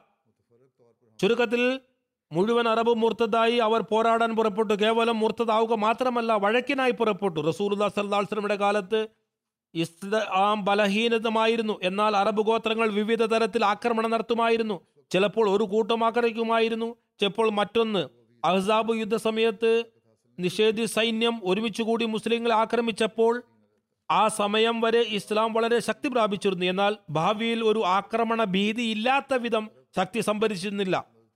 അതിനുശേഷം റസൂൽ സല്ലാസ്ലം മക്ക വിജയിക്കുന്നതിനായി പോയപ്പോൾ ആ സമയത്ത് അറബിലെ ചില ഗോത്രങ്ങളും അങ്ങയുടെ സഹായത്തിനായി നിലനിന്നിരുന്നു. ഇങ്ങനെ ദൈവം പടിപടിയായി ശത്രുക്കളിൽ ആവേശം ജനിപ്പിച്ചു. അങ്ങനെ മുഴുവൻ രാജ്യത്തും ആധിപത്യം സ്ഥാപിക്കുന്ന രീതിയിൽ ശക്തി പ്രാപിക്കരുത്. എന്നാൽ അതിർത്ത് അബൂബക്കർ റലിയത്തലാൻഹുവിന്റെ കാലത്ത് പെട്ടെന്ന് മുഴുവൻ അറബും മുർത്തതായി കേവലം മക്കയും മദീനയും ഒരു ചെറിയ പ്രദേശവും ബാക്കിയായി. ബാക്കി മുഴുവൻ പ്രദേശങ്ങളിലെയും ജനങ്ങൾ സക്കാത്ത് കൊടുക്കുന്നതിന് നിരാകരിച്ചു. അവർ സൈന്യത്തോടുകൂടി പോരാടാനായി പുറപ്പെട്ടു. കേവലം സക്കാത്തിന്റെ നിഷേധ മാത്രമല്ല സൈന്യവും തയ്യാറാക്കി പോരാട്ടത്തിനായി പുറപ്പെട്ടു. ചിലയിടങ്ങളിൽ അവരുടെ പക്കൽ ഓരോരോ ലക്ഷത്തിന്റെ സൈന്യമുണ്ടായിരുന്നു. ഇവിടെ കേവലം പത്തായിരത്തിന്റെ ഒരു സൈന്യമായിരുന്നു. അതും ഷാമിലേക്ക് പോകുകയായിരുന്നു. ഇത് തന്റെ വഫാത്തിന്റെ അടുത്ത് റൂമി പ്രദേശത്ത് ആക്രമണത്തിനായി റസൂൽ സല്ലാസ്ലം തയ്യാറാക്കിയ സൈന്യമായിരുന്നു. ഒസാമ ഇതിന്റെ ഓഫീസറായി നിയമിതനായിരുന്നു. ബാക്കിയുണ്ടായിരുന്ന ജനങ്ങൾ ബലഹീനരായിരുന്നു അല്ലെങ്കിൽ വൃദ്ധരായിരുന്നു അല്ലെങ്കിൽ എണ്ണത്തിൽ കുറഞ്ഞ ചില യുവാക്കളായിരുന്നു. ഈ അവസ്ഥ കണ്ടിട്ട് സ്വഹാബികൾ കരുതി ഈ ശത്രുതയുടെ സമയത്ത് ഉസാമയുടെ സൈന്യവും പുറപ്പെട്ടു കഴിഞ്ഞാൽ പിന്നെ മദീനയുടെ സംരക്ഷണത്തിനായി സാധനങ്ങളൊന്നുമില്ല ഉണ്ടാകുകയില്ല. അതുകൊണ്ട് മുതിർന്ന സഹാബാക്കൾ ഈ കൂട്ടം ഹസരത്ത് അബൂബക്കർ അലത്തലാൻഹുവിന്റെ സവിധത്തിൽ ഹാജരായി. മുൻപ് വിവരിച്ചതുപോലെ പറഞ്ഞു കുറച്ചു കാലത്തേക്ക് ഈ സൈന്യം തടയുക ശത്രുത്വം തണുക്കുമ്പോൾ പിന്നെ നിസ്സംശയം അയക്കാവുന്നതാണ്. എന്നാൽ ഇപ്പോൾ ഇത് അയക്കുന്നത് അപകടത്തിൽ കുറഞ്ഞതല്ല. അതത് അബൂബക്കർ റളിയല്ലാഹു അൻഹു വളരെ കോപത്തിന്റെ അവസ്ഥയിൽ അരുളുകയുണ്ടായി. നിങ്ങൾ ആഗ്രഹിക്കുന്നത് റസൂലുല്ലാ സലല്ലാഹു അലൈവല്ലമ്മയുടെ വഫാത്തിന് ശേഷം അബൂ ഖഹാഫയുടെ പുത്രൻ ഏറ്റവും ആദ്യം പ്രവർത്തി അലൈഹി വസല്ലം അയക്കാൻ കൽപ്പിച്ചിരുന്ന സൈന്യത്തെ തടയലാണോ? ഏതായിരുന്നാലും അവിടുന്ന് പറഞ്ഞു ഏതായിരുന്നാലും ഇത് പുറപ്പെടും. ഞാൻ ഈ സൈന്യത്തെ തീർച്ചയായും യാത്രയാക്കും. ഏതൊന്നാണോ യാത്രയാക്കുന്നതിനായി റസൂർല്ലാ സല്ലാസ്വല്ലം കൽപ്പിച്ചിരുന്നത്. നിങ്ങൾ ശത്രുക്കളുടെ സൈന്യത്തെ ഭയക്കുന്നുവെങ്കിൽ നിസ്സംശയം എന്നെ കൈവിടുക. ഞാൻ ഒറ്റയ്ക്ക് ശത്രുവിനെ നേരിടും. ഇത് അവിടുന്ന് അതിർത്ത് മുസ്ലിം അറിയുന്നു ഇത് യാബുദൂനനി ലാ യുശ്രിക്കൂന ബി ഷൈആ ഇവിടെ സത്യത്തിന്റെ വലിയ തെളിവാണ്. അതായത് ഇവർ എന്റെ ആരാധന നടത്തും. വിശ്വാസി. പിന്നെ എന്നോടൊപ്പം ആരെയും പങ്കുചേർക്കില്ല. അതായത് ഖിലാഫത്തിൽ നിലനിൽക്കുന്നവർ അല്ലെങ്കിൽ ഖിലാഫത്തിനോട് ചേർന്ന് നിൽക്കുന്നവർ. ഈ അവസ്ഥ ഖിലാഫത്ത് വ്യവസ്ഥിതിയോട് കൂടിയുള്ളതാണ്. അതിനോടൊപ്പം ഉണ്ടാകും. പിന്നീട് അവിടുന്ന് പറയുന്നു രണ്ടാമത്തെ പ്രശ്നം സക്കാത്തിന്റെതായിരുന്നു. സഹാബാക്കൾ വിന്നപിക്കുകയുണ്ടായി. താങ്കൾ സൈന്യം തടയുന്നില്ലെങ്കിൽ കേവലം ഇത്രമാത്രം എങ്കിലും ചെയ്യുക. അതായത് അവരോട് താൽക്കാലിക ഉടമ്പടി ചെയ്ത് പറയുക ഞങ്ങൾ ഈ കൊല്ലം നിങ്ങളോട് സക്കാത്ത് വാങ്ങുകയില്ല. ഈ കാലയളവിൽ അവരുടെ ആവേശം തണുക്കുകയും ഭിന്നിപ്പ് മായ്ച്ചു കളയുന്നതിന് എന്തെങ്കിലും വഴി ഉണ്ടാക്കുകയും ചെയ്യാം. എന്നാൽ ഹജറത്ത് അബൂബക്കർ അരുളുന്നു ഒരിക്കലും ഞാൻ അങ്ങ അങ്ങനെ ആവില്ല. ഇക്കാര്യം അംഗീകരിച്ചില്ല. അതിൽ സഹാബ പറഞ്ഞു എന്നാൽ ഉസാമയുടെ സൈന്യവും പോകുകയും അവരോട് താൽക്കാലിക ഉടമ്പടി ചെയ്തില്ലെങ്കിൽ പിന്നെ ശത്രുക്കളോട് ആരേട്ടുമുട്ടും മദീനയിൽ ഇപ്പോൾ ഈ വൃദ്ധരും ബലഹീനരുമാണ്. പിന്നെ കേവലം കുറച്ച് യുവാക്കളാണുള്ളത്. അവരെ ലക്ഷങ്ങൾ എങ്ങനെ നേരിടും? അതർ അബൂബക്കർ മറുപടി നൽകി. അല്ലയോ സുഹൃത്തുക്കളെ നിങ്ങൾക്ക് അവരോട് ഏറ്റുമുട്ടാൻ കഴിയില്ലെങ്കിൽ അബൂബക്കർ ഒറ്റയ്ക്ക് അവരോട് പൊരുതാൻ പുറപ്പെടും. ഈ വാദം അതിർത്ത് മുസ്ലിം അറിയുന്നു ഈ വാദം യുദ്ധപ്രാവീണ്യം അധികമില്ലാതിരുന്ന ഒരു ഒരു ഒരു വ്യക്തിയുടേതായിരുന്നു. അവരെ കുറിച്ച് സാധാരണ കരുതുന്നത് അദ്ദേഹം ബലഹീന ഹൃദയമുള്ളവനാണെന്നാണ്. പിന്നെ ഈ ധൈര്യം ഈ സാഹസം ഈ ഉറപ്പ് ഈ ആവേശം ഇവരിൽ എങ്ങനെ ജനിക്കുന്നു? ഇക്കാര്യത്തിൽ നിന്നും ഉറപ്പ് ലഭിക്കുന്നു. അതായത് അവർ അബൂബക്കർ മനസ്സിലാക്കിയിരുന്നു ഞാൻ ഖിലാഫത്തിന്റെ പദവിയിൽ അള്ളാഹുവിന്റെ ഭാഗത്തു നിന്ന് നിൽക്കുകയാണ്. അവൻ വിജയിപ്പിക്കുവാൻ ആഗ്രഹിക്കുന്നുവെങ്കിൽ ദൈവം തരും. അവൻ തരുന്നില്ലെങ്കിൽ മുഴുവൻ സൈന്യവും ഒന്നിച്ചാലും ലഭിക്കില്ല. അതത് അബൂബക്കറിന്റെ തീരുമാനം എത്ര നല്ല ഫലമാണ് ഉണ്ടാക്കിയത്. ഇക്കാര്യത്തിലും അതിർത്ത് മുസ്ലിം എഴുതുന്നു. അതായത് ഹജറത്ത് അബൂബക്കർ സഹാബാക്കളുടെ ഇഷ്ടത്തിനെതിരായി ഹജറത്ത് ഉസാമ ബിൻ സയ്യിദിനെ സൈന്യത്തോടൊപ്പം മോത്തയിലേക്ക് യാത്രയാക്കി. അങ്ങനെ നാൽപ്പത് ദിവസ ശേഷം ഈ ഉദ്യമം തന്റെ പ്രവൃത്തി പൂർത്തിയാക്കി വിജയശ്രീലാളിതരായി മദീന തിരിച്ചു വന്നു. അങ്ങനെ അള്ളാഹുവിന്റെ സഹായവും വിജയവും വർഷിക്കുന്നത് ഏവരും തങ്ങളുടെ നയനങ്ങൾ കൊണ്ട് ദർശിക്കുകയുണ്ടായി. പിന്നെ ഈ ഉദ്യമത്തിന് ശേഷം അതിർത്ത് അബൂബക്കർ കള്ളവാദികളുടെ ഫിത്നയിലേക്ക് ശ്രദ്ധിക്കുകയുണ്ടായി. ഈ ഫിത്നയെ എങ്ങനെയെല്ലാം മുനയൊടിച്ചെന്നാൽ ധൂളീകരിക്കുകയുണ്ടായി. അങ്ങനെ ആ ഫിത്ന തീർന്നു. നാമാവശേഷമായി. പിന്നീട് ഇതേ അവസ്ഥ മുർത്തദീങ്ങളുടേതായി മുർത്തദി മുതിർന്ന സഹാബാക്കളും എതിർത്തിരുന്നതാണ്. ഇവർ തൗഹീദും റിസാലത്തിലും അംഗീകരിക്കുന്നവരാണ്. കേവലം സക്കാത്ത് തരുന്നത് നിരാകരിക്കുന്നതിനാൽ അവരുടെ മേൽ എങ്ങനെയാണ് വാളെടുക്കുന്നത്? എന്നാൽ അതിർത്ത് അബൂബക്കർ വളരെ ധൈര്യത്തോടെ സാഹസത്തോടെ പ്രവർത്തിച്ചുകൊണ്ട് പറഞ്ഞു അഥവാ ഇന്ന് സക്കാത്ത് കൊടുക്കാതിരിക്കുവാനുള്ള അനുവാദം നൽകിയാൽ പതുക്കെ പതുക്കെ ഇവർ ജനങ്ങൾ നമസ്കാരം നോമ്പ് തുടങ്ങിയവ ഉപേക്ഷിക്കും. ആ കേവലം ഇസ്ലാം നാമം മാത്രമേ അവശേഷിക്കും. ആയതിനാൽ ഈ അവസ്ഥയിൽ അതിർത്ത് അബൂബക്കർ സക്കാത്ത് നിഷേധികളെ ഏറ്റവും മുട്ടി പര്യവസാനവും ഇതായിരുന്നു. ഈ മൈതാനത്ത് അദ്ദേഹത്തിന് വിജയവും സഹായവും ലഭിച്ചു. തെറ്റിപ്പിരിഞ്ഞവർ എല്ലാവരും നേർഗാമത്തിലേക്ക് നേർമാർഗത്തിലേക്ക് തിരിച്ചു വന്നു. ഇപ്പോൾ ഈ പരമ്പര തുടരുകയാണ്. ഇൻഷാല്ല തുടർന്ന് വിവരിക്കുന്നതാണ്. ഞാൻ എല്ലായ്പ്പോഴും ആഹ്വാനം ചെയ്യാറുള്ളത് പോലെ ഇക്കാലത്ത് ലോകത്തിന്റെ അവസ്ഥകൾക്കായി ദ്വാകൾ ചെയ്തുകൊണ്ടിരിക്കുക. അതിൽ കുറവ് വരുത്തരുത്. പ്രത്യേകിച്ച് ലോകം തന്റെ സൃഷ്ടികർത്താവിനെ തിരിച്ചറിയുന്ന വരായി തീരണം എന്ന ദ്വാ ചെയ്യുക. ഇതേ ഒരു പ്രതിവിധിയാണ് ലോകത്തെ നാശത്തിൽ നിന്നും രക്ഷിക്കുന്നതിനുള്ളത്. അള്ളാഹു താല കരുണ കാണിക്കുമാറാകട്ടെ നമ്മുടെ പ്രാർത്ഥന സ്വീകരിക്കുമാറാകട്ടെ. ഞാൻ ഇന്നൊരു പരേതനെ സ്മരിക്കുകയാണ്. ജുമാക്ക് ശേഷം ജനാസ നമസ്കരിപ്പിക്കുന്നതാണ്. ഇത് ആദരണീയ ബഹുമാന മൗലാന മുഹമ്മദ് നദീർ സാഹിബ് ജാമിയ കാനഡയിലെ പ്രിൻസിപ്പൾ ആയിരുന്നിട്ടുണ്ട് മുബല്ലിഗ് ഇൻചാർജ് കാനഡ ആയിരുന്നിട്ടുണ്ട് മാർച്ച് എട്ടിന് ഇത് വഫാത്തായി. എൺപത്തിയേഴ് വയസ്സായിരുന്നു. ഇന്നാലില്ലാഹി വൈനാലി റാജിയൂൻ അള്ളാഹു താലയുടെ അനുഗ്രഹത്താൽ മൂസിയായിരുന്നു. വളരെ നിസ്വാർത്ഥനും അള്ളാഹുവിൽ തവക്കൽ ചെയ്യുന്നവരും ദ്വാശീലമുള്ളയാളും സംതൃപ്തനുമായിരുന്നു. വലിയ സ്വാത്വിക സ്വഭാവമുള്ള ആളായിരുന്നു. അദ്ദേഹത്തെ കാണുമ്പോൾ എനിക്ക് എപ്പോഴും യഥാർത്ഥ സ്വാത്വികനെ കാണുന്നത് പോലെ അനുഭൂതി അനുഭവപ്പെട്ടിരുന്നു. അദ്ദേഹത്തിന്റെ കുടുംബ വിവരണത്തെ കുറിച്ച് പറയുന്നതാണ് മാതാപിതാക്കൾ. വിജയ ശ്രീലാളിതനായ മുബല്ലിഗ് മൗലാന നദീർ അഹമ്മദ് അലി സാഹിബിന്റെയും ആദരണീയ ആമിന ബിഗ സാഹിബയുടെയും രണ്ടാമത്തെ സന്താനമായിരുന്നു. ഇങ്ങയുടെ കുടുംബത്തിൽ അഹമ്മദത്തിന്റെ ആഗമനം ഇദ്ദേഹത്തിന്റെ ഉപ്പാപ്പ ഹസരത്ത് ബാബു ഫക്കീർ അലി സാഹിബിന്റെ ലൂടെയാണ് അവർക്ക് മസീം സലാത്തു വസ്സലാമിന്റെ കൈകളിൽ ബയ്യത്ത് ചെയ്തിരുന്നു അദ്ദേഹം. അതിനുശേഷം കാദിയാനിൽ ആദ്യ സ്റ്റേഷൻ മാസ്റ്ററായി നിയമിതനായി കാദിയാനിൽ അദ്ദേഹത്തിന്റെ ഉപ്പാപ്പയുടെ ഭവനവും ഉണ്ടായിരുന്നു. ഫക്കീർ മൻസിൽ എന്ന പേരിൽ അറിയപ്പെട്ടിരുന്നു.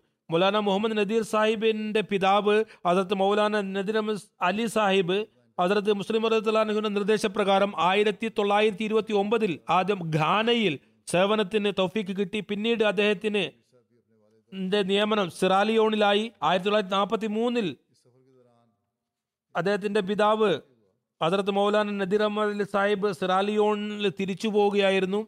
അപ്പോൾ മുബാറക് നബീർ സാഹിബും തന്റെ മാതാവിനോടൊപ്പം സിറാലിയോണിലേക്ക് യാത്രയായി. ഈ യാത്രയിൽ ഒരു വിശ്വാസവർദ്ധക സംഭവമുണ്ടായി. അത് മുബാറക് നദീർ സാഹിബ് വിവരിക്കുന്നു ഈ യാത്ര മൂന്ന് മാസത്തേതായിരുന്നു. കപ്പൽ മുഖാന്തരം. ആ സമയത്ത് മുഹമ്മദ് നദീർ അഹമ്മദ് സാഹിബിന്റെ വയസ്സ് പതിനൊന്നായിരുന്നു. യാത്രയിൽ അദ്ദേഹത്തിന്റെ ആരോഗ്യം മോശമായി. രോഗത്തിന്റെ പ്രഭാവം വെളിപ്പെടാൻ തുടങ്ങി. ജീവൻ നിലനിൽക്കുകയില്ല എന്ന അവസ്ഥയിലായി. കപ്പൽ യാത്രയായിരുന്നു ഞാൻ പറഞ്ഞതുപോലെ കപ്പലിൽ കയറാൻ തുടങ്ങിയപ്പോൾ അതോ കപ്പൽ മാറിയോ? ആ സമയത്ത് കയറാൻ തുടങ്ങിയപ്പോൾ ഇത് യാത്രയുടെ മുമ്പുള്ള കാര്യമാണ്. ഏതായിരുന്നാലും കപ്പലിൽ കയറുന്നതിന് മുമ്പ് ഇദ്ദേഹം രോഗിയായിരുന്നു. കപ്പലിന്റെ ബന്ധപ്പെട്ടവർ ഇദ്ദേഹത്തിന്റെ അവസ്ഥ കണ്ട് ഇദ്ദേഹത്തിന്റെ പിതാവിനോട് പറഞ്ഞു താങ്കളുടെ പുത്രൻ രോഗിയാണ്. ഏതാണ്ട് തീർന്ന പോലെയാണ്. യാത്രക്കിടയിൽ മരണപ്പെട്ടാൽ ഞങ്ങളുടെ പക്കൽ മൃതശരീരം സൂക്ഷിക്കുന്നതിനായി ശീതീകരിച്ച മുറിയൊന്നുമില്ല സംവിധാനങ്ങളൊന്നുമില്ല. അതുകൊണ്ട് ഞങ്ങൾ നിങ്ങളെ കൊണ്ടുപോകില്ല. താങ്കളുടെ ഈ കുട്ടി കാരണത്താൽ മൗലാന സാഹിബ് നിർബന്ധം ചെലുത്തി എനിക്ക് ഖലീഫയുടെ കൽപ്പന ഖലീഫ സാനിയുടെ കൽപ്പനയാണ്. ഞാൻ എന്തായാലും ഈ കപ്പൽ യാത്ര ചെയ്യണം. പിന്നെ കപ്പലിന്റെ ബന്ധപ്പെട്ടവരുടെ ഒരു നിബന്ധനയോടുകൂടി അവരെ കപ്പലിൽ കയറ്റുന്നതിന് അനുവദിച്ചു. അത് ഇവരുടെ മകൻ യാത്രക്കിടയിൽ മരണപ്പെട്ടാൽ മൃതശരീരം സമുദ്രത്തിൽ എറിയുന്നതാണ് ഉള്ള എറിയുന്നതിനുള്ള അനുവാദം എഴുതി നൽകുക. ഈ നിബന്ധന ക്യാപ്റ്റൻ പറഞ്ഞപ്പോൾ മുബാരക് അദിൽ സാഹിബിന്റെ മാതാവ് വിതുമ്പാൻ തുടങ്ങി. ഏങ്ങലടിച്ച് കരയാൻ തുടങ്ങി. മൗലാന നദീർ സാഹിബിനോട് പറഞ്ഞു ഇത് നമ്മുടെ മകനാണ്. വേറെ ഏതെങ്കിലും കപ്പലിൽ പോകാം. മൗലാന നദീർ അഹമ്മദ് സാഹിബ് തന്റെ ഭാര്യയെ സമാശ്വസിപ്പിച്ചു. ഞാനൊരു മുബല്ലിഖാണ്. ഹസരത്ത് സാഹിബ് ഖലീഫ സാഹിബ് ഒരു ഉത്തരവാദിത്തോടു കൂടി അയച്ചതാണ്. എനിക്ക് എന്തറിയാം ഇനി ഒരു കപ്പൽ എപ്പോഴാണ്? നീ ആശ്വസിക്കുക. ഭാര്യയോട് പറഞ്ഞു നീ ആശ്വസിക്കുക. മുബാറക്കിനൊന്നും സംഭവിക്കുകയില്ല. ഇത് പറഞ്ഞുകൊണ്ട് കപ്പലിന്റെ കപ്പിത്താനോട് ഉറച്ച വിശ്വാസത്തിന്റെ ശൈലിയിൽ പറഞ്ഞു കൊണ്ടുവരിക കടലാസ്. എവിടെയാണ് ഒപ്പിടേണ്ടത്? പിന്നെ കപ്പിത്താനോട് പറഞ്ഞു ഇവൻ മരിക്കുകയാണെങ്കിൽ ഇവനെ സമുദ്രത്തിൽ എറിഞ്ഞുകൊള്ളുക. എന്നാൽ ഇതുകൂടി നിങ്ങളോട് പറയും ഞാൻ പറയുകയാണ്. ഇവനൊന്നും സംഭവിക്കുകയില്ല. ഇത് അദ്ദേഹത്തിന്റെ പിതാവിന് അള്ളാഹുവിനോടുണ്ട അള്ളാഹുവിൽ ഉണ്ടായിരുന്ന വക്കലാണ് ഞാനൊരു വഖഫെ ജിന്ദഗിയാണ്. അവന്റെ ദീനിന്റെ പ്രചാരണത്തിനായി പുറപ്പെട്ടതാണ്. അള്ളാഹു തീർച്ചയായും ഞങ്ങളെ സഹായിക്കുന്നതാണ് എന്റെ കുടുംബത്തെ സംരക്ഷിക്കുന്നതാണ്. അങ്ങനെ അള്ളാഹുവിന് അനുഗ്രഹത്താൽ ആ പതിനൊന്ന് വയസ്സുണ്ടായിരുന്ന കുട്ടി ജീവിച്ചിരിക്കുക മാത്രമല്ല എൺപത്തിയേഴ് വയസ്സ് വരെ ജീവിച്ച് ഇസ്ലാം അഹമ്മദത്തിന്റെ സേവനത്തിന് തൗഫീഖ് ലഭിച്ചു. തന്റെ പൂർവികരുടെ കാലടികളെ പിന്തുടർന്ന് തന്റെ ജീവിതം അർപ്പിക്കുകയും അതിനുള്ള അനുഗ്രഹവും കിട്ടി. ദീനി സേവനത്തിന്റെ മൈതാനത്ത് സ്വയം തവക്കലുള്ളയുടെ ഉന്നത മാതൃകകൾ നിലനിർത്തുകയുണ്ടായി. ഇദ്ദേഹത്തിന്റെ വിദ്യാഭ്യാസം ഇദ്ദേഹം ഗ്രാജുവേഷൻ ചെയ്തതിനു ശേഷം ഇദ്ദേഹത്തിന് സർക്കാരി തലത്തിൽ നല്ല ഉദ്യോഗവും ലഭിച്ചിരുന്നു. അവിടെയും കുറച്ചു കാലം ജോലി ചെയ്തു. പിന്നീട് അതിർത്ത് മുസ്ലിം അനുഹുവിന്റെ ഒരു ആഹ്വാനം അൽഫദിൽ വിളംബരം വായിച്ചു. വഖഫ് ചെയ്യുക വഖഫ് ആർജി ആണെങ്കിലും ചെയ്യുക. അങ്ങനെ തന്റെ ജോലി രാജിവെച്ച് തന്നെ വഖഫ് ആർജിക്കായി സമർപ്പിച്ചു. അതത് ഖലീഫത്തുൽ മസീദ് സാനിയുടെ സമക്ഷത്തിൽ. അതത് ഖലീഫത്തുൽ മസീദ് സാനിയുടെ നിർദ്ദേശാടിസ്ഥാനത്തിൽ ആയിരത്തി തൊള്ളായിരത്തി അറുപത്തി മൂന്നിൽ ആദ്യമായി വഖഫ് ആർജിക്കായി സിറാലിയോണിൽ പോകുകയുണ്ടായി. അവിടെ ഒരു നീണ്ടകാലം അവരുടെ പിതാവ് ഹജറത്ത് മൗലാന നദീർ അലി സാഹിബ് അതിന് സേവനം ചെയ്യുവാനുള്ള അനുഗ്രഹം കിട്ടിയിരുന്നു. അദ്ദേഹത്തിന്റെ കബിടവും അവിടെയാണ്. മൗലു നദീർ അലി സാഹിബിന് അവിടെയാണ് കബറടക്കപ്പെട്ടത്. സദാലിയോണി എത്തിയതോടുകൂടി ഏറ്റവും അധികം തന്റെ പിതാവിന്റെ കബടയിൽ ഹാജരായി. ആ സമയത്ത് അദ്ദേഹം തന്റെ പിതാവിന്റെ വാക്കുകൾ ഓർമ്മിച്ചു. അതായത് ആദരണീയ മൗലാന മുനീർ അഹമ്മദ് സാഹിബ് ഇരുപത്തിയാറ് നവംബർ ആയിരത്തി തൊള്ളായിരത്തി നാൽപ്പത്തി അഞ്ചിന് തന്റെ ഹൃദയംഗമമായ ഒരു പ്രസംഗത്തിൽ പറഞ്ഞിരുന്നത് അദ്ദേഹം പറഞ്ഞത് ഇന്ന് നാം അള്ളാഹുവിന് വേണ്ടി ജിഹാദ് ചെയ്യുന്നതിനും ഇസ്ലാമിന്റെ ഇസ്ലാമിനെ പടിഞ്ഞാറൻ ആഫ്രിക്കയിൽ വ്യാപിപ്പിക്കുന്നതിന് വേണ്ടിയാണ് പോവുകയാണ്. മരണം മനുഷ്യന്റെ ഒപ്പമുണ്ട്. നമ്മിൽ ആരെങ്കിലും മരണമടഞ്ഞാൽ നിങ്ങൾ ലോകത്തിന്റെ ദൂരപ്രധാന ഭാഗത്താണെന്ന് കരുതരുത്. എവിടെയെങ്കിലും കുറച്ച് ഭൂമി. നിങ്ങൾ കരുതേണ്ടത് ലോകത്തിന്റെ എത്ര ദൂരത്തുള്ള ഭാഗത്താണെങ്കിലും അതിനുവേണ്ടി ഈ ഭൂമിയിൽ നാം കബറുകളുടെ രൂപത്തിൽ ആധിപത്യം സ്ഥാപിക്കേണ്ടി വരും. പറയുന്നത് ഇതാണ്. കുറച്ച് സ്ഥലമേ ഉള്ളൂ. അഹമ്മദികളുടേത്. അവിടെ ഒരു അഹമ്മദി മൂപ്പകളുടെ കബറുണ്ട് ആ കബർ കാരണമായി ആ ഭൂമിയിൽ അതിന്റെ ആധിപത്യമുണ്ട്. അതുകൊണ്ട് നമ്മുടെ കബറുകൾ മൂലമായി ഇതേ ആവശ്യമായിരിക്കും. തങ്ങളുടെ കുട്ടികൾക്ക് ഈ രീതിയിൽ ട്രെയിനിങ് നൽകുക. ഏതൊരു ലക്ഷ്യത്തിനാണോ നമ്മുടെ ജീവൻ ചെലവഴിക്കുന്നത്. അത് പൂർത്തിയാകട്ടെ. അങ്ങനെ തന്റെ പിതാവ് സ്വാത്വികതയുടെ വസിയത്ത് പൂർത്തിയാക്കിക്കൊണ്ട് മൗലാന മുർബാറക് നദീർ സാഹിബ് അവിടെ എത്തി തന്റെ പിതാവിന്റെ കബറിൽ ഹാജരായി പറഞ്ഞു ലബേക്ക് ഞാൻ ഹാജരാണ്. താങ്കളുടെ വിളിക്ക് ഉത്തരം നൽകുന്നതിനായി വന്നിരിക്കുകയാണ്. സിറാലിയോണിന്റെ വിവിധ പ്രദേശങ്ങളിൽ അവർക്ക് സേവനത്തിന് തൗഫീഖ് ലഭിച്ചു. അതിനുശേഷം ഖലിഫത്തുൽ മസീർ റാബിന്റെ നിർദ്ദേശത്തിൽ ആയിരത്തി തൊള്ളായിരത്തി എൺപത്തി അഞ്ചിൽ പാകിസ്ഥാനിലേക്ക് പോന്നു. ആയിരത്തി തൊള്ളായിരത്തി എൺപത്തി അഞ്ചിൽ തിരിച്ച് ആഫ്രിക്കയിൽ നിന്ന് വന്നപ്പോൾ പിന്നെ ഹജറത്ത് ഖലീഫത്തുൽ മസീദ് നാലാമന്റെ സമക്ഷത്തിൽ അദ്ദേഹം ആർസി അല്ലാതെ സ്ഥിരമായി ജീവിതം വഖഫ് ചെയ്യാനുള്ള അപേക്ഷ നൽകി. ഉസൂർ സ്വീകരിച്ചു. പിന്നെ ആയിരത്തി തൊള്ളായിരത്തി എൺപത്തി എട്ടിൽ ഇദ്ദേഹത്തെ മുബല്ലിഗായി കാനഡ അയച്ചു. അവിടെ പല സ്ഥലങ്ങളിൽ മുബല്ലിഗായി സേവനം ചെയ്തു. രണ്ടായിരത്തി മൂന്നിൽ ജാമിയ കാനഡ തുറക്കുന്നതിന് തീരുമാനം വന്നപ്പോൾ അമീറിന്റെ അനുവാദം അതിന്റെ അനുവാദം ഖലീഫത്തുൽ മസീദ് നാലാമൻ നൽകിയിരുന്നു. അപ്പോൾ പ്രിൻസിപ്പളായി ഇദ്ദേഹത്തെ നിയമിച്ചിരുന്നു. എന്നാൽ ജാമ്യ തുറന്നിരുന്നില്ല. അദ്ദേഹത്തിന്റെ ജീവിതകാലത്തിന് ശേഷം എന്റെ കാലത്ത് തുറന്നപ്പോൾ അത് ഇദ്ദേഹത്തെ പിന്നെ ഞാൻ വിശ അതിനെ വിശാലമാക്കി. അതിർത്ത് ഖലീഫത്തുൽ മസീഹ് ഇദ്ദേഹത്തെ പ്രിൻസിപ്പളായി നിയമിച്ചിരുന്നു. അത് തന്നെ ആക്കി. ഏതായിരുന്നാലും ഇദ്ദേഹം ആദ്യ പ്രിൻസിപ്പളാണ് ജാമ്യ കാനഡയുടെ പിന്നെ രണ്ടായിരത്തി ഒൻപത് വരെ അദ്ദേഹം ജാമ്യയിൽ സേവനം പ്രിൻസിപ്പളായി ചെയ്തു. രണ്ടായിരത്തി പത്തിൽ മിഷണറി ഇൻചാർജ് കനഡയുടെ സേവനത്തിനായി ഇദ്ദേഹത്തെ നിയമിച്ചു. പിന്നെ രണ്ടായിരത്തി പതിനെട്ട് വരെ ഇദ്ദേഹത്തിന് പൂർണ സേവനത്തിന് തൗഫീക്ക് ലഭിച്ചു. മൊത്തം സേവനകാലം നീണ്ട അൻപത്തി ഒൻപത് വർഷമാണ്. ഇദ്ദേഹത്തിന്റെ ആർജ് വഖഫും സ്ഥിരവഖഫായിരുന്നു. ഇങ്ങനെ മൗലാന സാഹിബിന് കേന്ദ്ര പ്രതിനിധിയായിക്കൊണ്ട് വിവിധ ജലസകളിലും പരിപാടികളിലും പങ്കെടുക്കുന്നതിനും തോഫിക്ക് ലഭിച്ചു. ഇദ്ദേഹത്തിന്റെ പ്രസംഗങ്ങൾ ഏവരും ഇഷ്ടപ്പെട്ടിരുന്നു. വളരെ പ്രഭാവം ചെലുത്തിയിരുന്നു. കേൾവിക്കാരെ തന്നിലേക്ക് ആകർഷിക്കുന്നവയായിരുന്നു. രണ്ടായിരത്തി പതിനാറിൽ അദ്ദേഹം എന്റെ പ്രാതിനിധ്യത്തിൽ നൂർ ആശുപത്രിയുടെ തറക്കല്ല് വയ്ക്കുന്നതിനും തോഫിക്ക് കിട്ടി. പിന്നെ ഇദ്ദേഹത്തിന് തബ്ലീഗ് ഉപന്യാസങ്ങൾ പ്രസിദ്ധീകരിക്കുമായിരുന്നു. നാഷണൽ ന്യൂ ന്യൂസ് കാനഡയുടെ ടൊറന്റോ സ്റ്റാർ അട്ടോവ സ്ട്രീസ് സിറ്റിസൺ തുടങ്ങിയ പത്രങ്ങളിൽ പ്രസിദ്ധീകരിക്കുമായിരുന്നു. മുബാറക് നദീർ സാഹിബിന് ഹസരത്ത് മഷറത്ത് ഇസ്ലാമിന്റെ ഗ്രന്ഥങ്ങൾ തജല്ലത്തെ ഇലാഹിയ ഫതഹ് ഇസ്ലാമിന്റെ ഇംഗ്ലീഷ് തർജമ ചെയ്യുവാനുള്ള അനുഗ്രഹം ലഭിച്ചു. ഖലീഫുൽ മസീദ് നാലാമന്റെ ഒരു പുസ്തകത്തിന്റെ തർജമയും ചെയ്തിട്ടുണ്ട്. ഇദ്ദേഹത്തിന്റെ സന്തപ്ത കുടുംബാംഗങ്ങളിൽ ഇദ്ദേഹത്തിന്റെ ഭാര്യ അഹമ്മദുൽ ഹഫീസ് നദീർ സാഹിബയും മൂന്ന് ആൺമക്കളും മൂന്ന് രണ്ട് പെൺമക്കളുമാണുള്ളത്.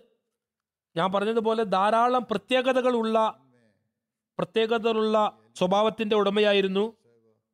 ഒരു മാതൃക വാക്കുഫെ ജിന്ദഗി മുറബിമാർക്ക് പ്രത്യേകിച്ച് ഒരു മാതൃകയായിരുന്നു. ഇദ്ദേഹത്തിന്റെ ജീവിതം ദീനിനെ ദുനിയാവിനേക്കാൾ മുന്തിക്കുന്നതിന്റെ ഒരു പ്രാവർത്തിക രൂപമായിരുന്നു. എല്ലായ്പ്പോഴും ജമാഅത്തിന്റെ സേവനത്തിൽ കാലത്തിന്റെ ഖലീഫയുടെ അനുസരണത്തിൽ തന്റെ ദൃഷ്ടി പതിപ്പിക്കുന്നു. ഞാൻ പറഞ്ഞതുപോലെ പ്രസംഗകലയിൽ പ്രാവീണ്യമുണ്ടായിരുന്നു. ഉറുദു ഇംഗ്ലീഷ് രണ്ട് ഭാഷകളും വളരെ നല്ല പരിജ്ഞാനമുണ്ടായിരുന്നു. വളരെ ആകർഷകമായ രീതി പ്രസംഗങ്ങളായിരുന്നു. ഇദ്ദേഹ ഇദ്ദേഹത്തിന്റെ ഭാര്യ എഴുതുന്നു അമത്തുൽ ഹഫീസ് സാഹിബ അതായത് മുഴു ജീവിതവും വളരെ നന്മയിൽ ഭയഭക്തിയോടുകൂടി അദ്ദേഹം കഴിച്ചുകൂട്ടി. ജമാഅത്തിന്റെ ഓരോരോ പൈസയുടെയും വില മനസ്സിലാക്കിയിരുന്നു. തന്റെ ജീവിതം വളരെ സാധാരണ രീതിയിൽ കഴിച്ചുകൂട്ടി. സിറാലിയോൺ വിട്ടതിന് ശേഷവും അവിടുത്തെ ധാരാളം പാവപ്പെട്ടവർക്ക് സ്ഥിരമായി രഹസ്യമായി സഹായം ചെയ്തിരുന്നു. പറയുന്നു ഒരു നല്ല വാക്കിഫെ സിന്ദഗിയോടൊപ്പം തന്നെ വളരെ നല്ല ഭർത്താവും വളരെ ദയാലവും കരുണാർദ്രനുമായ പിതാവുമായിരുന്നു എന്നതിന് ഞാൻ സാക്ഷിയാണ്. എപ്പോഴും ജമാഅത്ത് എന്നിൽ ചെയ്യുന്ന ഇത്രയധികം ചെലവിന് ഞാൻ എങ്ങനെ പ്രയോജനപ്പെടുത്തണം? എന്ന ചിന്തയിലായിരുന്നു. കാലത്തിന്റെ ഖലീഫയുടെ അതൃപ്തി ഒരിക്കലും എനിക്ക് സഹിക്കാൻ കഴിയില്ല എന്ന് എപ്പോഴും ആവർത്തിച്ചു കൊണ്ടിരിക്കുമായിരുന്നു. അദ്ദേഹത്തിന്റെ കുട്ടികളുടെയും അനുഭവങ്ങളുണ്ട്. മിക്കവരും ഇതാണ് എഴുതിയിരിക്കുന്നത്. എല്ലാവരും പിതാവിന് അള്ളാഹു തലായിലും അന്ത്യദിനത്തിലും ഉറച്ച വിശ്വാസം ഉണ്ടായിരുന്നു ഖിലാഫത്തിന്റെ അനുസരണം ജമാഅത്ത് വ്യവസ്ഥിതിയിൽ പൂർണ വിശ്വാസമായിരുന്നു. പിന്നെ അള്ളാഹുവിൽ കൂടുതൽ തവക്കലായിരുന്നു. മിക്കവാറും പറയാറുണ്ടായിരുന്നത് എന്നെ ഒരിക്കലും അള്ളാഹു കൈവിടില്ല. എല്ലായ്പ്പോഴും എന്നെ സഹായിക്കുന്നു. അള്ളാഹുവിന്റെ കരുണയും അള്ളാഹുവിനോട് അതുപോലെയായിരുന്നു. അദ്ദേഹത്തോട് അതുപോലെയായിരുന്നു. സാമ്പത്തിക പദ്ധതികളിൽ എവിടെ പോയാലും അതിനുശേഷവും മിഷണറി ഇൻചാർജ് ആയിരുന്നപ്പോഴും അമീർ ആയിരുന്ന സമയത്തും എവിടെ അയച്ചാലും അതുകൂടാതെ റിട്ടയർമെന്റിന് ശേഷം എപ്പോഴാണെങ്കിലും അദ്ദേഹത്തിന് ആരോഗ്യമോശമായി ചിലപ്പോഴൊക്കെയെങ്കിലും അതിന്റെ പ്രചോദനം എടുക്കാമായിരുന്നു. എവിടെ ഇദ്ദേഹം പോയാലും സാമ്പത്തിക ത്യാഗത്തിന്റെ ആഹ്വാനം ചെയ്യാറുണ്ടായിരുന്നു. ജനങ്ങളിൽ സ്വാധീനമുണ്ടാകാറുണ്ട് എന്തുകൊണ്ടെന്നാൽ ആദ്യം സ്വയം അതിൽ ഭാഗമിടുന്നു. പിന്നെ ബാക്കി ജമാഅത്തിനെ ഉപദേശിക്കുന്നു. ഇദ്ദേഹത്തിന്റെ ഒരു മകൾ പറയുന്നു വലിയ മകൾ. ഖിലാഫത്ത് അഹമ്മദിയായോട് സുദൃഢ ബന്ധം സ്ഥാപിക്കുവാൻ ഉപദേശിക്കുമായിരുന്നു. എപ്പോഴും ഞങ്ങളിൽ ജമാഅത്ത് വ്യവസ്ഥിതിയോട് സ്നേഹം ബഹുമാനാദരവ് ഉണ്ടാക്കുന്നതിന് വേണ്ടി ശ്രമിച്ചിരുന്നു. അദ്ദേഹത്തിന്റെ ആഗ്രഹം ഞങ്ങൾ ഏവരും ഖലീഫത്തുൽ മസീന്റെ എല്ലാ നിർദ്ദേശങ്ങളും പ്രാവർത്തികമാക്കുക എന്നത് മാത്രമായിരുന്നു. ഇത് പറയാതിരുന്നിട്ടുള്ള മജ്ലിസ് വളരെ കുറവാണ്. പിന്നെ പൗത്രന്മാരും പൗത്രാദികളും ചെറുമക്കളും ഒരുമിച്ച് കൂടുമ്പോൾ അവർക്കെല്ലാവർക്കും അറിയാമായിരുന്നു. നമ്മെ അദ്ദേഹം ഉപദേശിക്കും. ഉപദേശങ്ങളിൽ എപ്പോഴും ഈ സന്ദേശം ഉണ്ടായിരിക്കും. അതായത് നാം ലൗകിക കാര്യങ്ങളിൽ ഉൾപ്പെടരുത്. നാം എപ്പോഴും അതിൽ മുഴുകരുത്. നമ്മുടെ ബന്ധം അള്ളാഹുവിനോടും ഖിലാഫത്തിനോടുമാണെന്ന് ഉറപ്പുവരുത്തേണ്ടതാണ്. പിന്നീട് പറയുന്നു ഞങ്ങളോട് പറയാറുണ്ടായിരുന്നത് ജമാഅത്തിന്റെ പണികൾ പൂർത്തിയാകുന്നതാണ്. അതിൽ സംശയമില്ല. നിങ്ങൾ ജമാഅത്തിൽ സേവനം ചെയ്തില്ലെങ്കിൽ അള്ളാഹു താല മറ്റുള്ളവരെ ഇതിലും നന്നായി പ്രവർത്തിക്കുന്നവരെ കൊണ്ടുവരുന്നതാണ്. പിന്നെ അദ്ദേഹത്തിന്റെ ചെറിയ മകൾ ഒരു സംഭവം എഴുതുന്നു. അതായത് സിറാലിയോണിലെ ഒരു പള്ളിയുടെ നിർമ്മാണ സമയത്ത് പണിക്കാർ ശമ്പളം ചോദിച്ചു. പണി നടക്കുകയായിരുന്നു പൈസ ഇല്ല. ആ സമയത്ത് പിതാവിന്റെ പക്കൽ കൊടുക്കാൻ പണം ഉണ്ടായിരുന്നില്ല എന്നാലും മൗലാന മുബാറക് നദീർ സാഹിബ് അവരോട് പറഞ്ഞു നിങ്ങൾ നാളെ വരിക നിങ്ങളുടെ ശമ്പളം തരാം കൂലിയാണ് അത് തരാം. രാവിലെ ആയപ്പോൾ അദ്ദേഹം വീട്ടിൽ നിന്ന് പുറത്തിറങ്ങിയപ്പോൾ കണ്ടത് മുബാറക് നദീർ സാഹിബിന് മുന്നിൽ പണിക്കാർ കാത്തു നിൽക്കുകയാണ്. പണത്തിന്റെ ഏർപ്പാടായിട്ടില്ല. അതിൽ അദ്ദേഹം ആ തൊഴിലാളികളോട് പറഞ്ഞു ഇപ്പോൾ എന്റെ കയ്യിൽ പണം വന്നിട്ടില്ല. എന്നാൽ ഞാൻ ഞാൻ ദുവാ ചെയ്യുകയാണ്. കുറച്ചു നേരം കാത്തിരിക്കുക. ഇൻഷാ അല്ലാ അള്ളാഹു താല പെട്ടെന്ന് ഏർപ്പാട് ചെയ്യുക ചെയ്യുന്നതാണ്. ആ അവസരത്തിൽ പറയപ്പെടുന്നു ഒരു വണ്ടി വേഗത്തിൽ അവിടെ വന്നു. അദ്ദേഹത്തിന് ഒരു കവർ നൽകി. അതിൽ പണം ഉണ്ടായിരുന്നു. അദ്ദേഹത്തോട് പറഞ്ഞു ഏതോ ഒരു വ്യക്തി കേട്ടു നിങ്ങൾ ഇവിടെ മസ്ജിദ് നിർമ്മിക്കുകയാണ്. അതുകൊണ്ട് അദ്ദേഹം ഈ പണം നിങ്ങൾക്ക് അയച്ചിരിക്കുന്നു. ഇത് താങ്കൾ വയ്ക്കുക. പിതാവ് അയാളോട് ആരാണ് പണം നൽകിയതെന്ന് ചോദിക്കുന്നതിന് മുമ്പായി തന്നെ അയാൾ വണ്ടി സ്റ്റാർട്ടാക്കി വേഗത്തിൽ പോയി. പറയുന്നു അവർക്ക് ഉറപ്പായി. ഇക്കാര്യത്തിൽ അള്ളാഹു താല അദ്ദേഹത്തിന്റെ ദുവാ കേട്ടു. അങ്ങനെ പണത്തിൽ നിന്നും തൊഴിലാളികൾക്ക് പണം നൽകി. ഇതായിരുന്നു അദ്ദേഹത്തിന് അള്ളാഹു തലായിൽ ഉണ്ടായിരുന്ന തവക്കൽ. അതുപോലെ അള്ളാഹുവിന്റെ അദ്ദേഹത്തോടുള്ള കാരുണ്യവും ഈ രീതിയിലുള്ളതായിരുന്നു. ഇങ്ങനെയുള്ള തവക്കൽ അള്ളാഹു താലയുടെ അവരോടുള്ള കാരുണ്യത്തിന്റെയും എണ്ണമറ്റ സംഭവങ്ങളുണ്ട്. ജനങ്ങൾ എഴുതിയിട്ടുള്ളത്. വിവിധ ആളുകൾ മുറബിമാരും എഴുതിയിട്ടുണ്ട്. ഞാൻ പറഞ്ഞതുപോലെ തീർച്ചയായും ഒരു കർമ്മനിരതനായ ഒരു പണ്ഡിതനായിരുന്നു. അതുകൊണ്ട് തന്നെ അദ്ദേഹത്തിന്റെ പ്രസംഗങ്ങളിൽ ജനങ്ങൾ സ്വാധീനിക്കപ്പെട്ടിരുന്നു. എന്നാൽ ഖിലാഫത്തിന് മുന്നിൽ വിനയത്തിന്റെ ആഴത്തിലായിരുന്നു. അള്ളാഹു താല അദ്ദേഹത്തിന്റെ പദവികൾ ഉയർത്തുമാറാകട്ടെ. ഇവരുടെ സന്താന പരമ്പരയെ ഇദ്ദേഹത്തിന്റെ കാലടികളിൽ നടത്തുമാറാകട്ടെ. ഇദ്ദേഹത്തിന്റെ പ്രാർത്ഥനകളുടെ പിൻഗാമികളാകട്ടെ. യഥാർത്ഥ പിൻഗാമികളാകട്ടെ അള്ളാഹു തല ജമാഅത്തിനും ഇദ്ദേഹത്തെ പോലെ നിർലോഭമായ സേവനം ചെയ്യുന്ന ചെയ്യുന്നവരെ നൽകുമാറാകട്ടെ. പ്രത്യേകിച്ച് ജാമിയ കാനഡയിലെ പഠിച്ച മുറബിമാർ അവർ ധാരാളം സംഭവങ്ങൾ ഇദ്ദേഹത്തെ കുറിച്ച് കൂടെയുള്ളതുണ്ട്. എങ്ങനെ അദ്ദേഹം തർബിയത്ത് നൽകിയിരുന്നു അദ്ദേഹം തബ്ലീഗ് ചെയ്യാൻ എങ്ങനെയാണ് പഠിപ്പിച്ചത് എങ്ങനെ ധാർമ്മികത പഠിപ്പിച്ചു എങ്ങനെ ദീൻ പഠിപ്പിച്ചു ഏതായിരുന്നാലും അവർ വളരെ അനുഗ്രഹം നേടി. ഈ മുറബികൾ ഇത് കേവലം അവർ ഓർത്തിരിക്കുക ഇത് കേവലം സംഭവങ്ങൾ ഓർമ്മ വെക്കുന്നതിന് വേണ്ടി വിവരിച്ചതാകാതെ ആ മുറബിമാരും ഈ കാര്യങ്ങളിൽ കർമ്മ മാതൃക ആയി തീരുക അള്ളാഹു താല അവർക്ക് തോഫിക്ക് നൽകുമാറാകട്ടെ.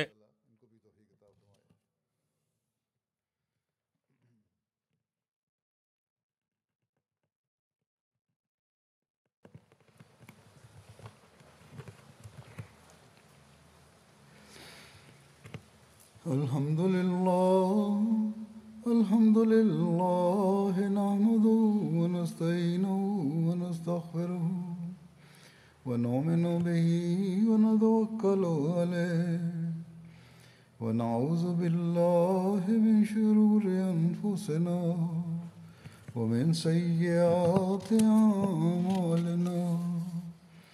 من يهده الله فلا مضل له ومن يضلل فلا هادي له. ونشهد أن لا إله إلا الله. ونشهد أن محمدا عبده ورسوله. عباد الله رحمكم الله. إن الله يأمر بالعدل واللسان وإيتاء ذي القربى وينهى عن الفحشاء والمنكر والبغي يعظكم لعلكم تذكرون. اذكروا الله يذكركم يعظكم لعلكم تذكرون. اذكروا الله يذكركم وادعوه يستجب لكم ولذكر الله أكبر.